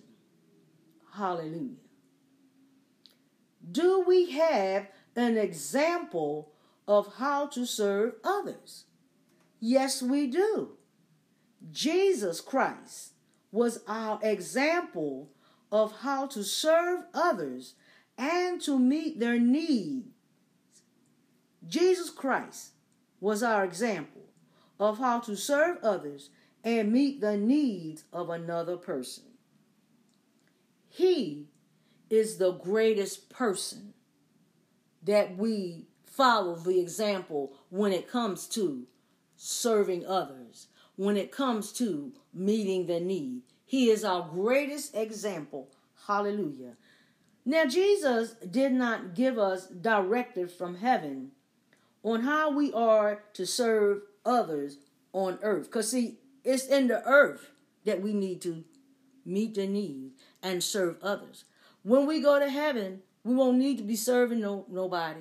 We won't be needing meeting all needs. All needs will already be met. So we won't have to serve anyone or meet them at their needs. Hallelujah. God calls us down here. He won't need to be calling us when we go to heaven. Amen. Amen. So now, as we say, Jesus did not give directives from heaven on what we should do. But what he did was he came in human flesh. Hallelujah. And he became the perfect example that was needed because man needed an example. So Jesus was the example on how we are to serve and how we are to meet the needs of us. Amen. Glory be to God. Now, the first people that Jesus taught and trained how to serve and meet the needs of others was the disciples. Remember, he called them, right? Here's God calling them. So now, if Jesus is here on earth to meet needs, those who is his leaders have to know how to serve and meet the needs of others.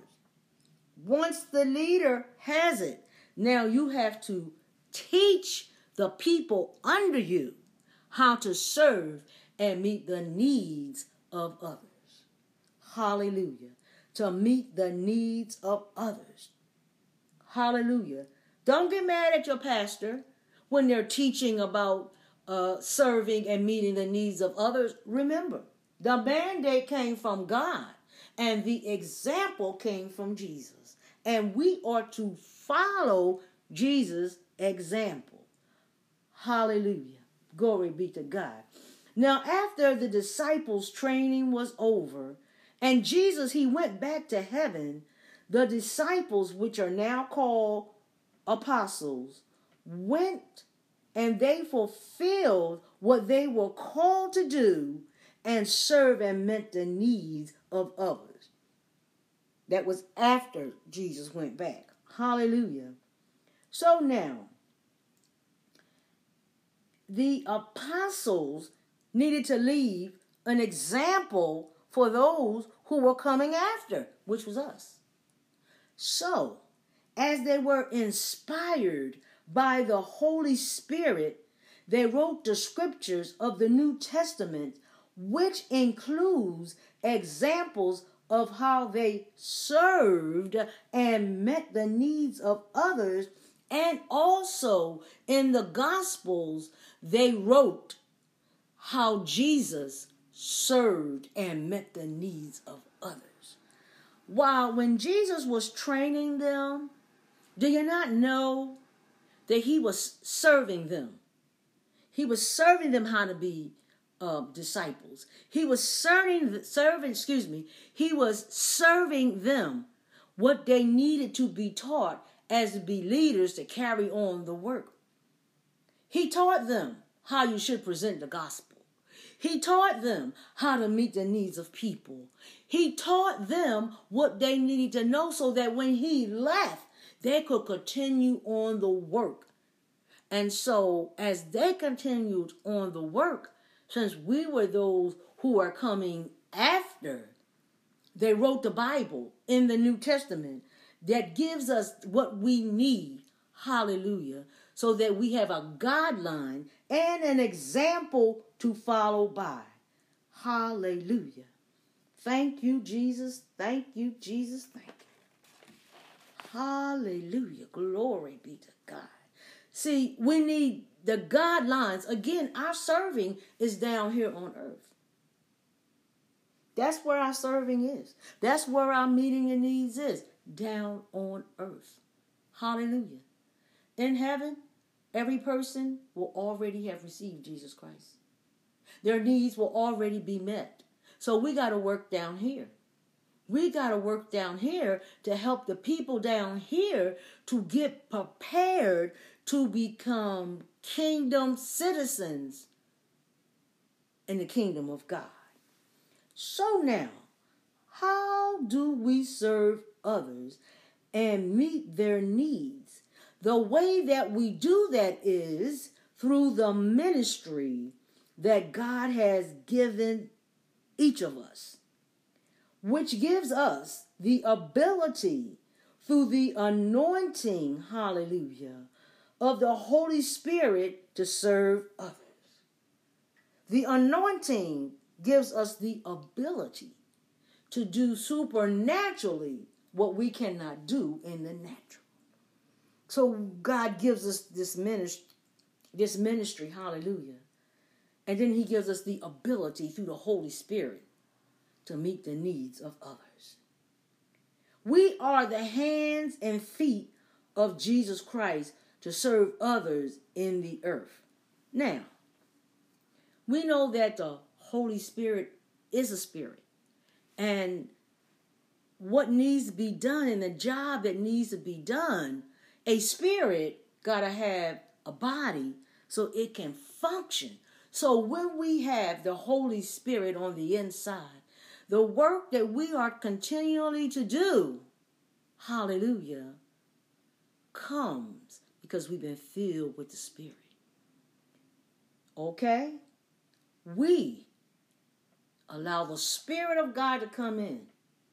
He's able to use us to function and operate and to do whatever we are called to do on the earth.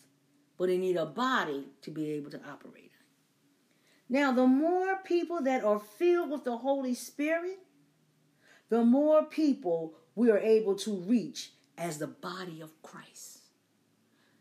As the body of Christ. The more people that are filled with the Spirit of God, the more people we're able to reach. Glory be to God. John 14 and 12. It says, Greater works shall you do after I go back to my Father. If you want to read the rest of that, you, you can read it at a later time. That's John 14 and 12. Now, let's look at this example. The disciples reached and served more people than Jesus did. We are to reach, to serve, and meet the needs of more people than the disciples. The key is being filled with the Spirit of God, His anointing that gives us the ability to be able to reach them. Glory be to God. We are the servants of the Most High God. We are God's people. We are the servants of the Most High God. We are servants of God, which should never be taken lightly. We should never take it lightly that we're servants of God. But we should show the highest respect for who we are in God. The highest respect. We should show him respect.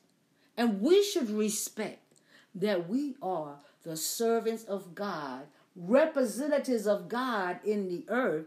Therefore, our life got to back up what we're talking about. Our lives, hallelujah, is the evidence that Jesus Christ has entered in and that we have been filled with the Spirit. Hallelujah. How are people going to know that you are the servants of God by the way that you live your life in the name of Jesus. By the way that you live your life according to the word of God. Hallelujah. We are examples in the earth. So we have to be careful what we do. We have to be careful what we say. We have to be careful where we go unless the Spirit of God is leading you there for a purpose. Be careful where you go. Be careful what conversations you get caught up in. Be careful of what kind of things you do. Be careful, hallelujah, what you think, hallelujah. Because if you think something according to to the flesh and not unto the spirit and the word of God, hallelujah, it will hinder you from doing the work of God. Hallelujah. Every one of us has been called to do a work from God. Everybody's not called to do the same thing. But we are all called to do the work of God. Now, somewhere in that place in your life, we're all called. We're all called to be disciples. We're all called to be disciples. We're all called to go into the earth, hallelujah, and compel men to come. Somewhere in your walk, you are called to do that. We are all servants of the Most High God. Hallelujah.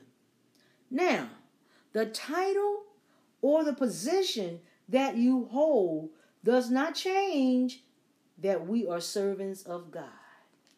Servants of God is not mediocre. It's a very it's a very high and respected position because we're what? We're serving God. How how we serve may be others. Because who God wants you to reach may not be who God wants me to reach. So the anointing that's on your life and the gifts that He has given you is to use for whoever God is directing you to go to. Hallelujah. So it won't be the same, but it does not change that we are all servants. Servants of God. Servants of God represents royalty. We're a royal priesthood. Royal priesthood. In the royal family are kings and queens. They are royalty, and so are we. We are the royalty of the body of Christ, the children of God, servants of the Most High God. So just just think sometime before you do something. I'm a servant of the most high God. I'm a servant of the most high God. Hallelujah. A servant of the most high God. Called to serve others as the Spirit of the Lord directs us. So that's how we know who to go to, because the Spirit of the Lord will direct us. Glory be to God. And we will be led to that person or people that God wants us to serve and meet their needs. That's the purpose. Every person on earth has a need. Every person has a need that God wants us to meet. Hallelujah. We know that if you're not saved, that the need you have is you need to receive Jesus Christ. But there's also other needs that God will use us to meet that need. And because God loves us, He will use us to meet the needs of each other. It's a servant of God. Glory be to God. Romans 8 and 14, it says that we are the sons of God and we are led by the Spirit of God, right? So it says, We are the sons of God, and through the leading of the Spirit of God, we will be led to those whom God wants us to serve. You don't got to go searching, you don't go try to make a list. God, through the Spirit of God, will lead and direct us who He wants us to serve. Glory be to God. Because, see, if you say, uh, I'm going to go meet that need, and it wasn't by the Spirit of God, it was by the flesh. So the real need that the person had didn't really get met because it wasn't you being led by the Spirit of God. We are the sons of God because we are led of God. Hallelujah. Glory be to God because we are led by God. Now, sons also mean daughters. Back then it just said sons, which include mankind. So women and men are included in mankind. So we are the sons of God that are led by the Spirit of God. Hallelujah. Whatever God wants you to do, you will be led by the Spirit of God to fulfill what He's telling you to do. Amen. Amen. Now, you don't have to compare or be in competition with anyone or fight over who God uses you to serve. You, you, you don't have to do that. But we remember, it's by the leading of the Spirit of God that we know who we are to serve and meet their needs. God will never call us to serve and meet the needs of another person that He has not given us the ability to serve. Remember, the ability comes through the anointing and the Holy Spirit. That's how we're able to, to meet the person at their need. He's never going to call you to do something that he hasn't given you the ability to do. Hallelujah. There's a difference in God calling you and directing you to do something and you don't want to do it because you're afraid. And then there's another thing that you're doing something that God didn't call you to do. God won't get no glory out of what He did not call you to do. Only what He has led you by the Spirit to do. And we have to remember. We see, we, you know, sometimes we, we, we get excited and, and say, oh, I want to do this, and I want to do that, and I want to do the other. But let's make sure we have a confirmation from the Spirit of God that He is leading us to do it. Praise His holy name. Let's look at this example. It's coming from the story of the woman at the well. Now, I'm not going to read the story, but if you would like to go back later, you can look through John chapter 4, verse 9 through 18. The woman at the well. Let's, excuse me, let's look at some points. Here's one point it was the Spirit that directed Jesus to go to her. He didn't go on his own. Hallelujah. Another point this woman was a Samaritan, and Jews does not deal with Samaritans because they have been rejected by society. They've been rejected. Hallelujah. So I imagine she was wondering well, why is he coming to me? Because they don't even speak to me. Oh, is he up to something? Can I be real on this? Uh, oh, he's up to something. always trying to get with me. It must be. Or something is wrong. So you can imagine she was afraid. Because Jews don't deal, you know, to the Jews, the Samaritans were people way under beneath me.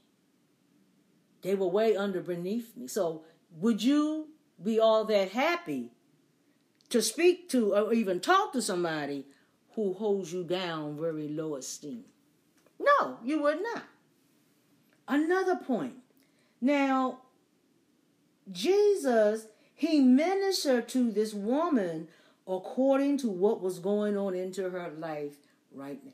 When when the spirit of the Lord directs you to go to somebody, right? and, and whatever's going on in their life, he always has you speak to them from the place that they are right then. Right now, this is this is the what's going on. This is the need. So see, I have to be, I have to to to to be calm down and listen for the direction of how God wants me to serve this person to meet their need. God will give you the revelation. You have to wait. You have to wait until God gives you the revelation and tells you what to do. Amen. Glory be to God.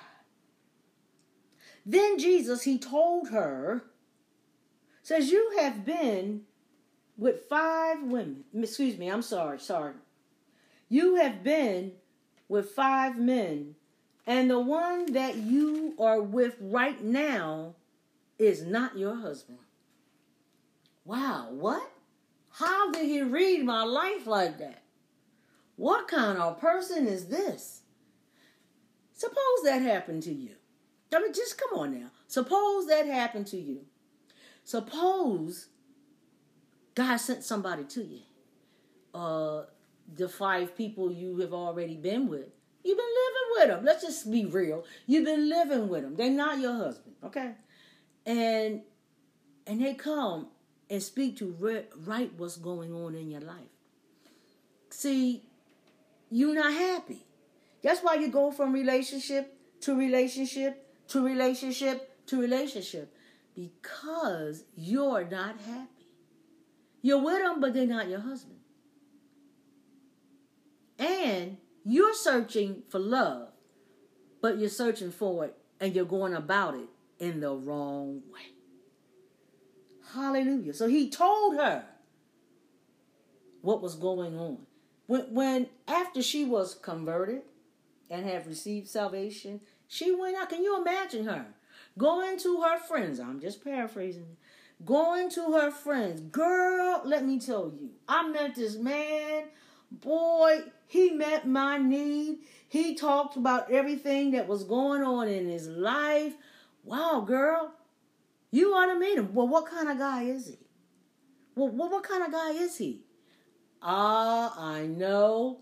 Oh, he got a lot of money, don't he? He got a good job and he got a big car. No, he don't have none of those things. What he gave me was he gave me salvation that causes me to quench a thirst that I had been looking for in other people, but only could receive through salvation. Girl, what are you talking about? You have lost your mind. What in the world is wrong with you? So when people don't understand when you have received Jesus Christ, they'll say you're crazy. Oh, you crazy? You're talking wild now? You you talking about him like he he's a real person? He is, but you won't know that until you receive him into your life. So you have to receive him into your life. Therefore, you will not know. Glory be to God. Now, Jesus, he asked the woman for a cup of water. What that did was it opened the door to him to begin to have a conversation with the woman. And the more he talked with her, the more the fear left. And the more she could see that he was different than any of these other Jews that walk by and just turn their head and keep on going. But there's something different about him. I I I don't feel afraid. I don't feel intimidated. I don't feel inferior. There's something different about this guy. Now, he is a Jew because I know who Jews are. But he's different than the rest of them. Hallelujah. When God sends you to the life of another person, do they say something different about her? I know people who go to church, but something different about her. Or something's different about him. There's something, there's something different about them. Do they see that? Do they see that something's different? Because you have received Christ in your life, do they see something different in your life? Because you can go to church all day long, but if you haven't received Jesus Christ, you just went to church, did a good thing, had a good time, and went home. So, see, nothing has been changed. Your emotions got, hey, I love them songs. And all he preached. But my life has not been changed. That's the difference. My life have to be changed. For people to be able to see a difference in me, my life have to be changed through the Spirit of God. Hallelujah. So now, let me, let me, let me just bring this um, example. If Jesus, now this is a if, okay? So if Jesus would have only saw the woman at the well through the eyes of flesh, he would have turned his head up and kept right on walking by.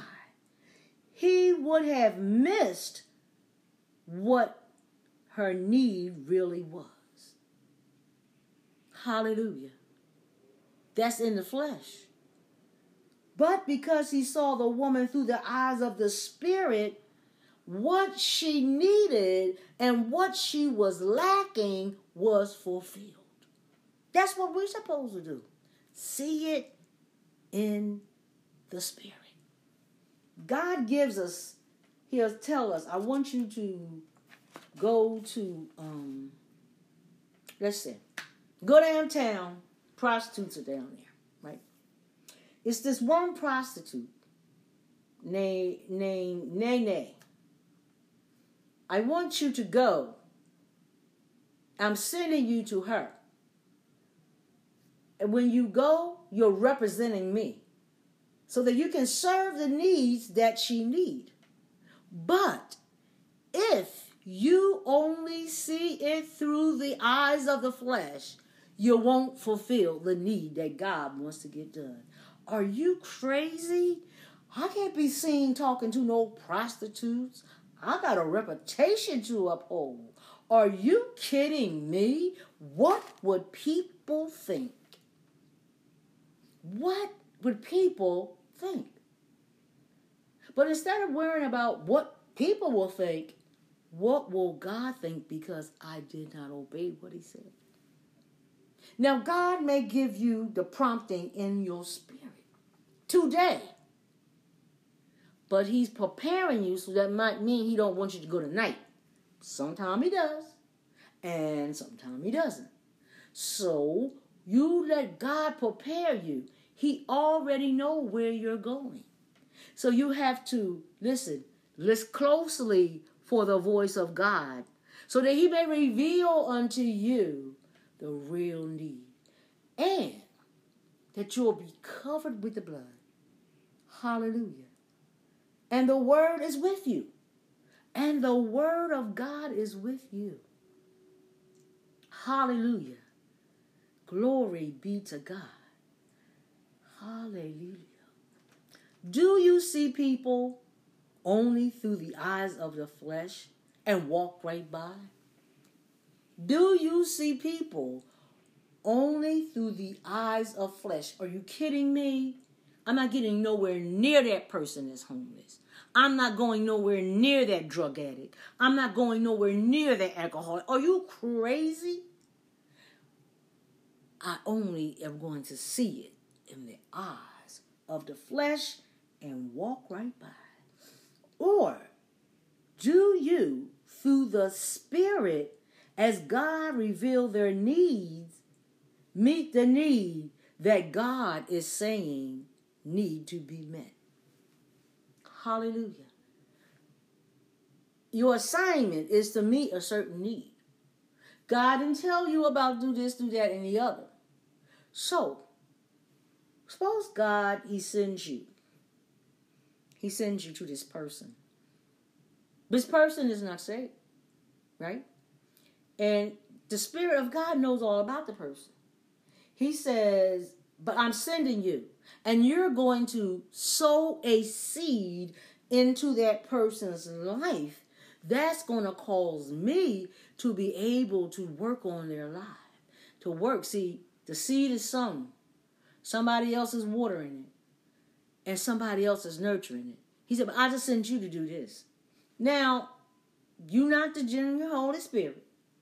You don't have to keep coming back to make sure that the person is doing what you think they should be doing. You fulfilled your job that God told them. I mean, told you to fulfill. You do what God told you to do. Not analyze it. Take out your pen. Well, let's see. They don't go to church. Let me see. They don't pray. They don't read their Bible. Well, if the person is unsaved, no, they won't be doing none of those things. If they're already doing those things, why would God send you to tell you do something they already do? God is not going to tell you to do something that you're already doing. The reason he tells you is because you're not doing it. He will not tell you to do something that you are already doing. Remember, remember, a soul is precious to God. You must see them through the eyes of the Spirit, and you must treat them as precious as God sees them. No matter what's going on in their life, no matter what they're doing, you must see them through the eyes of the Spirit. Through the eyes of the Spirit. How you handle them means a lot. How you handle them means a lot. God send you to go get a backslider. Glory be to God. They was once in God, and now they're not walking with Him anymore. God will reveal to you what He's going to use you to do and serve in their life. They got a need. We know they need to come back to God. But remember, God's going to meet them right at the place where they're at right now. It's not our job to put them down. It's not our job to talk bad about them. It's not our job to think that we're better than them. But see, they was with God. And something pulled them out of God. So make sure that when you're going, you're being led by the Spirit, or else what you say will make them not want to come back to God. How do you think God feels when He sends us? He anoints us he leads us through His Spirit to go to a person, and we do it our way instead of God's way. How, how, how do you think that? Oh, yeah, I went and I talked to them, but you didn't obey what God told you to. See, we're called to serve. You're not doing no, you all are called to serve, to serve others and meet their need. We're called, we're called, we're called. No, all the people that we're called to serve is not unsaved. There's some saved people. Hallelujah. Let, let me just give you this message for one minute. When you come together to fellowship, right? Either in house, right? Or now online. The pastor, the preacher, whoever is there, is serving the people of God by giving them the word that God has for these people. Now, the people who are sitting under this, what their job is to do is to learn what God has brought forth. It's your job to learn and your job to apply what you have learned. It's not your pastor's job to apply to your life what you have learned. It's your job. It's your job. It's your job. He served or she has served the word that God has given them. Do you realize that's meeting a need? God's meeting you spiritually right there. God don't just meet your spiritual need and forget about your natural need. Sometimes he does both at the same time. But remember, we're coming to gather together so that God can meet our needs. So that after He meet our needs, we can serve and meet the needs of others. Hallelujah. We got to look at it differently. The servant of God, a representative of God. We got to see it much better than that. We have to. We have to. Whether you have a title or whether you don't have a title, we all are servants to serve in different capacities. What would it look like if everybody in the body of Christ were called to do the same, same thing? What would that look like? The people who need for to be reached by God can't be reached by God because we all are operating in the same effort. We're all operating in the same effort. So therefore, God's plan can't go forward. But the Bible said he gave some, not everybody, apostles, prophets, pastors, and teachers. And don't forget about the lay people. He called you too. It's not just your pastor's job to do everything, but you have a part as well. God gives you that word that you go to receive in whatever setting you're receiving the word in so that he can meet that spiritual need. So he can meet you where you're at. Hallelujah. Jesus met the woman at the well where she was at. And he will meet you wherever you're at. Glory be to God. Hallelujah. Thank you, Jesus. Oh God. Every person has two needs in their lives a need for God and a need for people.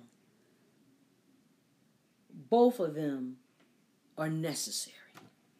Both of them are necessary. Now, nothing else can ever replace where God is to be in your life. So if you try to use another thing to fulfill the desire where God should be, it won't work because that place only belongs to God.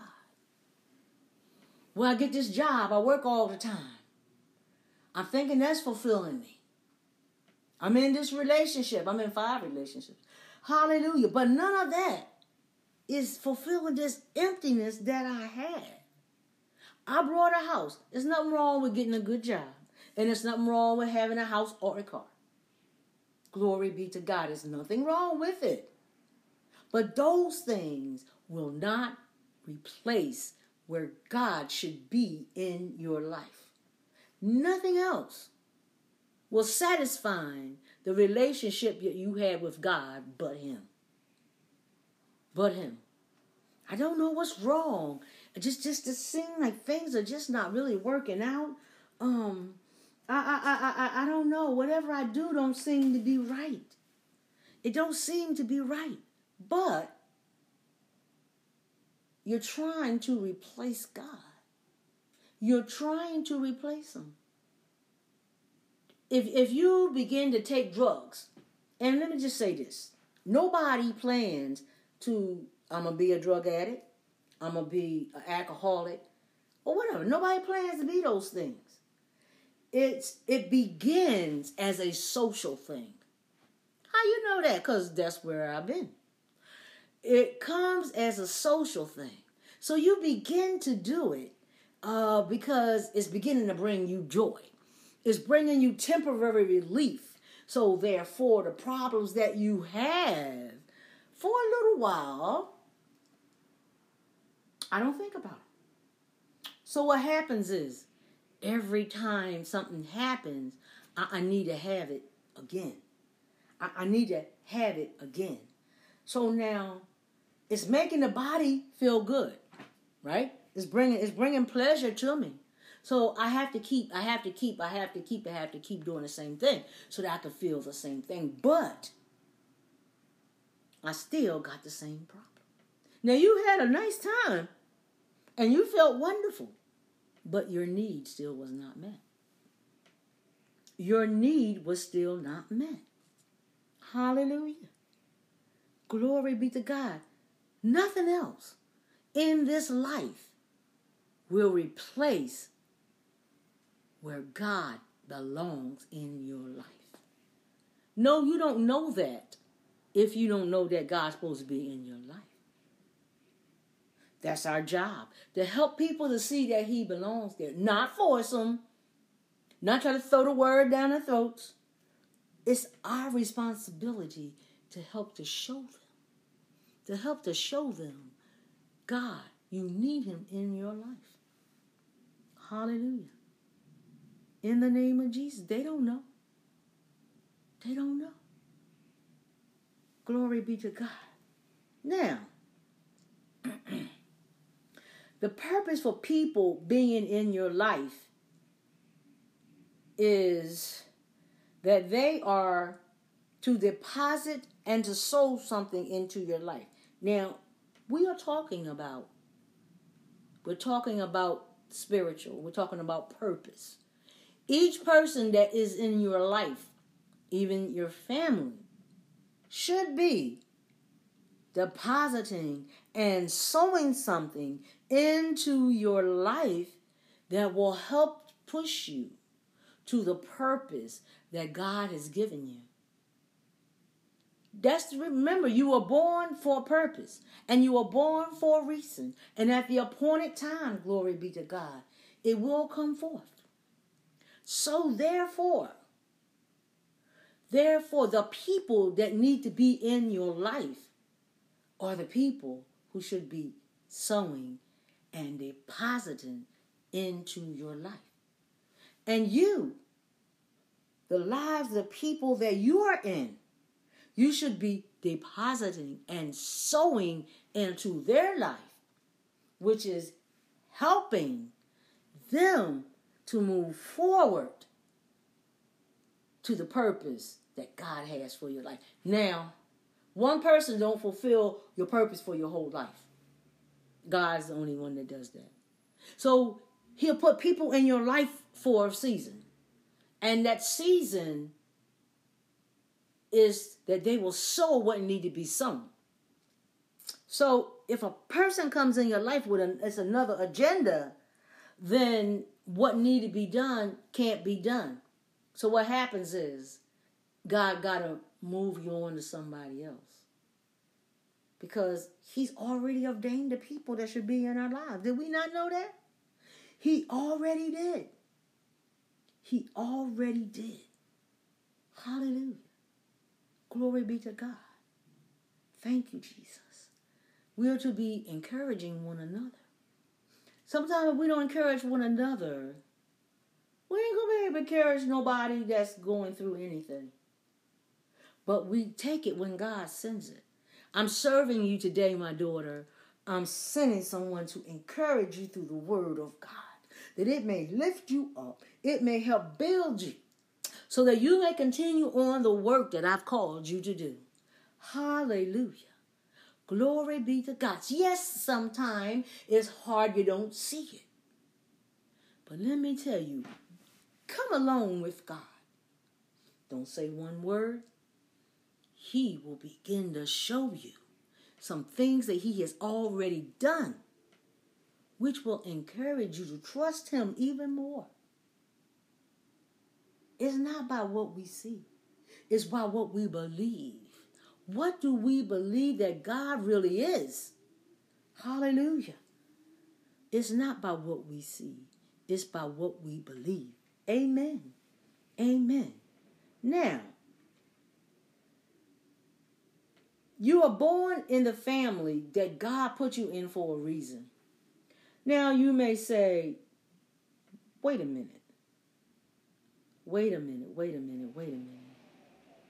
I'm born in the family that I'm supposed to be in. Now, I'm just telling you the truth. My family's off the hook. Now, I can't really see no reason why I'm in this family. Okay? That's because you're seeing it through the eyes of the flesh. But the, through the eyes of the spirit, God will begin to reveal to why you're in this family. What He put you there for. Hallelujah. Glory to God. Let let me just say this. Not all people, but some people. People who drain and deplete you have a emptiness and they are lacking something from their lives that is very important. Something is missing. If I keep trying to make you fulfill that missing part. Everybody that you meet, you, you try to get them to fulfill the missing part. the missing part, the missing part. But the missing part of your life is only what God can provide. So therefore, these people will never be able to fulfill the missing part that's in your life. Never. Only God can. Only God can. Something's missing in your life. Glory be to God. Something's missing. So now, when you try to sow into the life of a person that has emptiness, glory be to God, and they're lacking something, hallelujah, and they're lacking something. So the need of emptiness and the need of lack is so great that they cannot hold on to what you're sowing into their lives because it's running through them like water. They don't recognize it. They don't see it. All see, they keep seeing through the eyes of emptiness. They keep seeing through the eyes of my lack. Therefore, I'm getting something, but I don't realize I am. So it just runs right on through me. You can't replace emptiness or having a lack with something else. You cannot replace it with something else. Hallelujah. Why? Because that is not what they need. See, what they are searching for is not what they need. What they're searching for is not what they need. So they miss what God is bringing because of their emptiness and because of their lack. Hallelujah. When you ignore a need for your life, it will never be fulfilled until until you're able to see what the real need is. So you can do other things, but until the real need, the real need, the real need get fulfilled, you'll still be lacking and you still will be empty. Hallelujah. Glory be to the God. Hallelujah. Mm. Yes, Lord. Yes, Lord. Yes, Lord. You know what? the need that God has you in the family that He has you in is greater than what you see. Because I just see from the eyes of the flesh. I don't see them. Tommy's acting crazy. Pammy's always like she is. Mike is always doing the most silliest things. And on and on and on. Because you're seeing through the eyes of the flesh. They don't want to do nothing. Oh boy, they don't want to do anything with their lives. But God has a plan for every person. Now, can it be that God put you in the family to help them to be able to see the plan that God has for them? Hallelujah. God may be using you. You're the door that God's going to use for your family to come and receive Jesus Christ. So that the plan that He has for their life will go forth. Hallelujah. Glory be to God. Let's listen at this. Purpose. You are not in the middle of what is going on in your life because God didn't have anything else to do. You're not there because God didn't have anything else to do. Remember, He has a purpose for you being there. Hallelujah. Just remember this I don't know what's happening. I can't see where I'm going. I have no idea what God is doing. I don't know why these things are coming upon me. You know why? That's because your purpose for being in it is much greater than what you see. Because we do, we do. We, we look at things in the flesh and say, oh, I don't know why I'm going through this. It makes no sense at all. I can't see anything. But see, that's through your eyes. But you have to see it through the eyes of Christ. and He will begin to walk you through and show you the purpose for it. We have to be patient while God is revealing Himself to us. Even if we have been mature in God even for years, we got to be patient. How can we mature and grow and God still gives us the elementary test to go through? That don't make no sense. That makes no sense. We've grown to this level, but He's going to give us a test. Now, the test that we're taking at that other level will not prepare us for where God is calling us. For where He's calling us. It will not. It will not. Hallelujah. Which way do you serve? Do you serve as a servant or do you serve as a slave?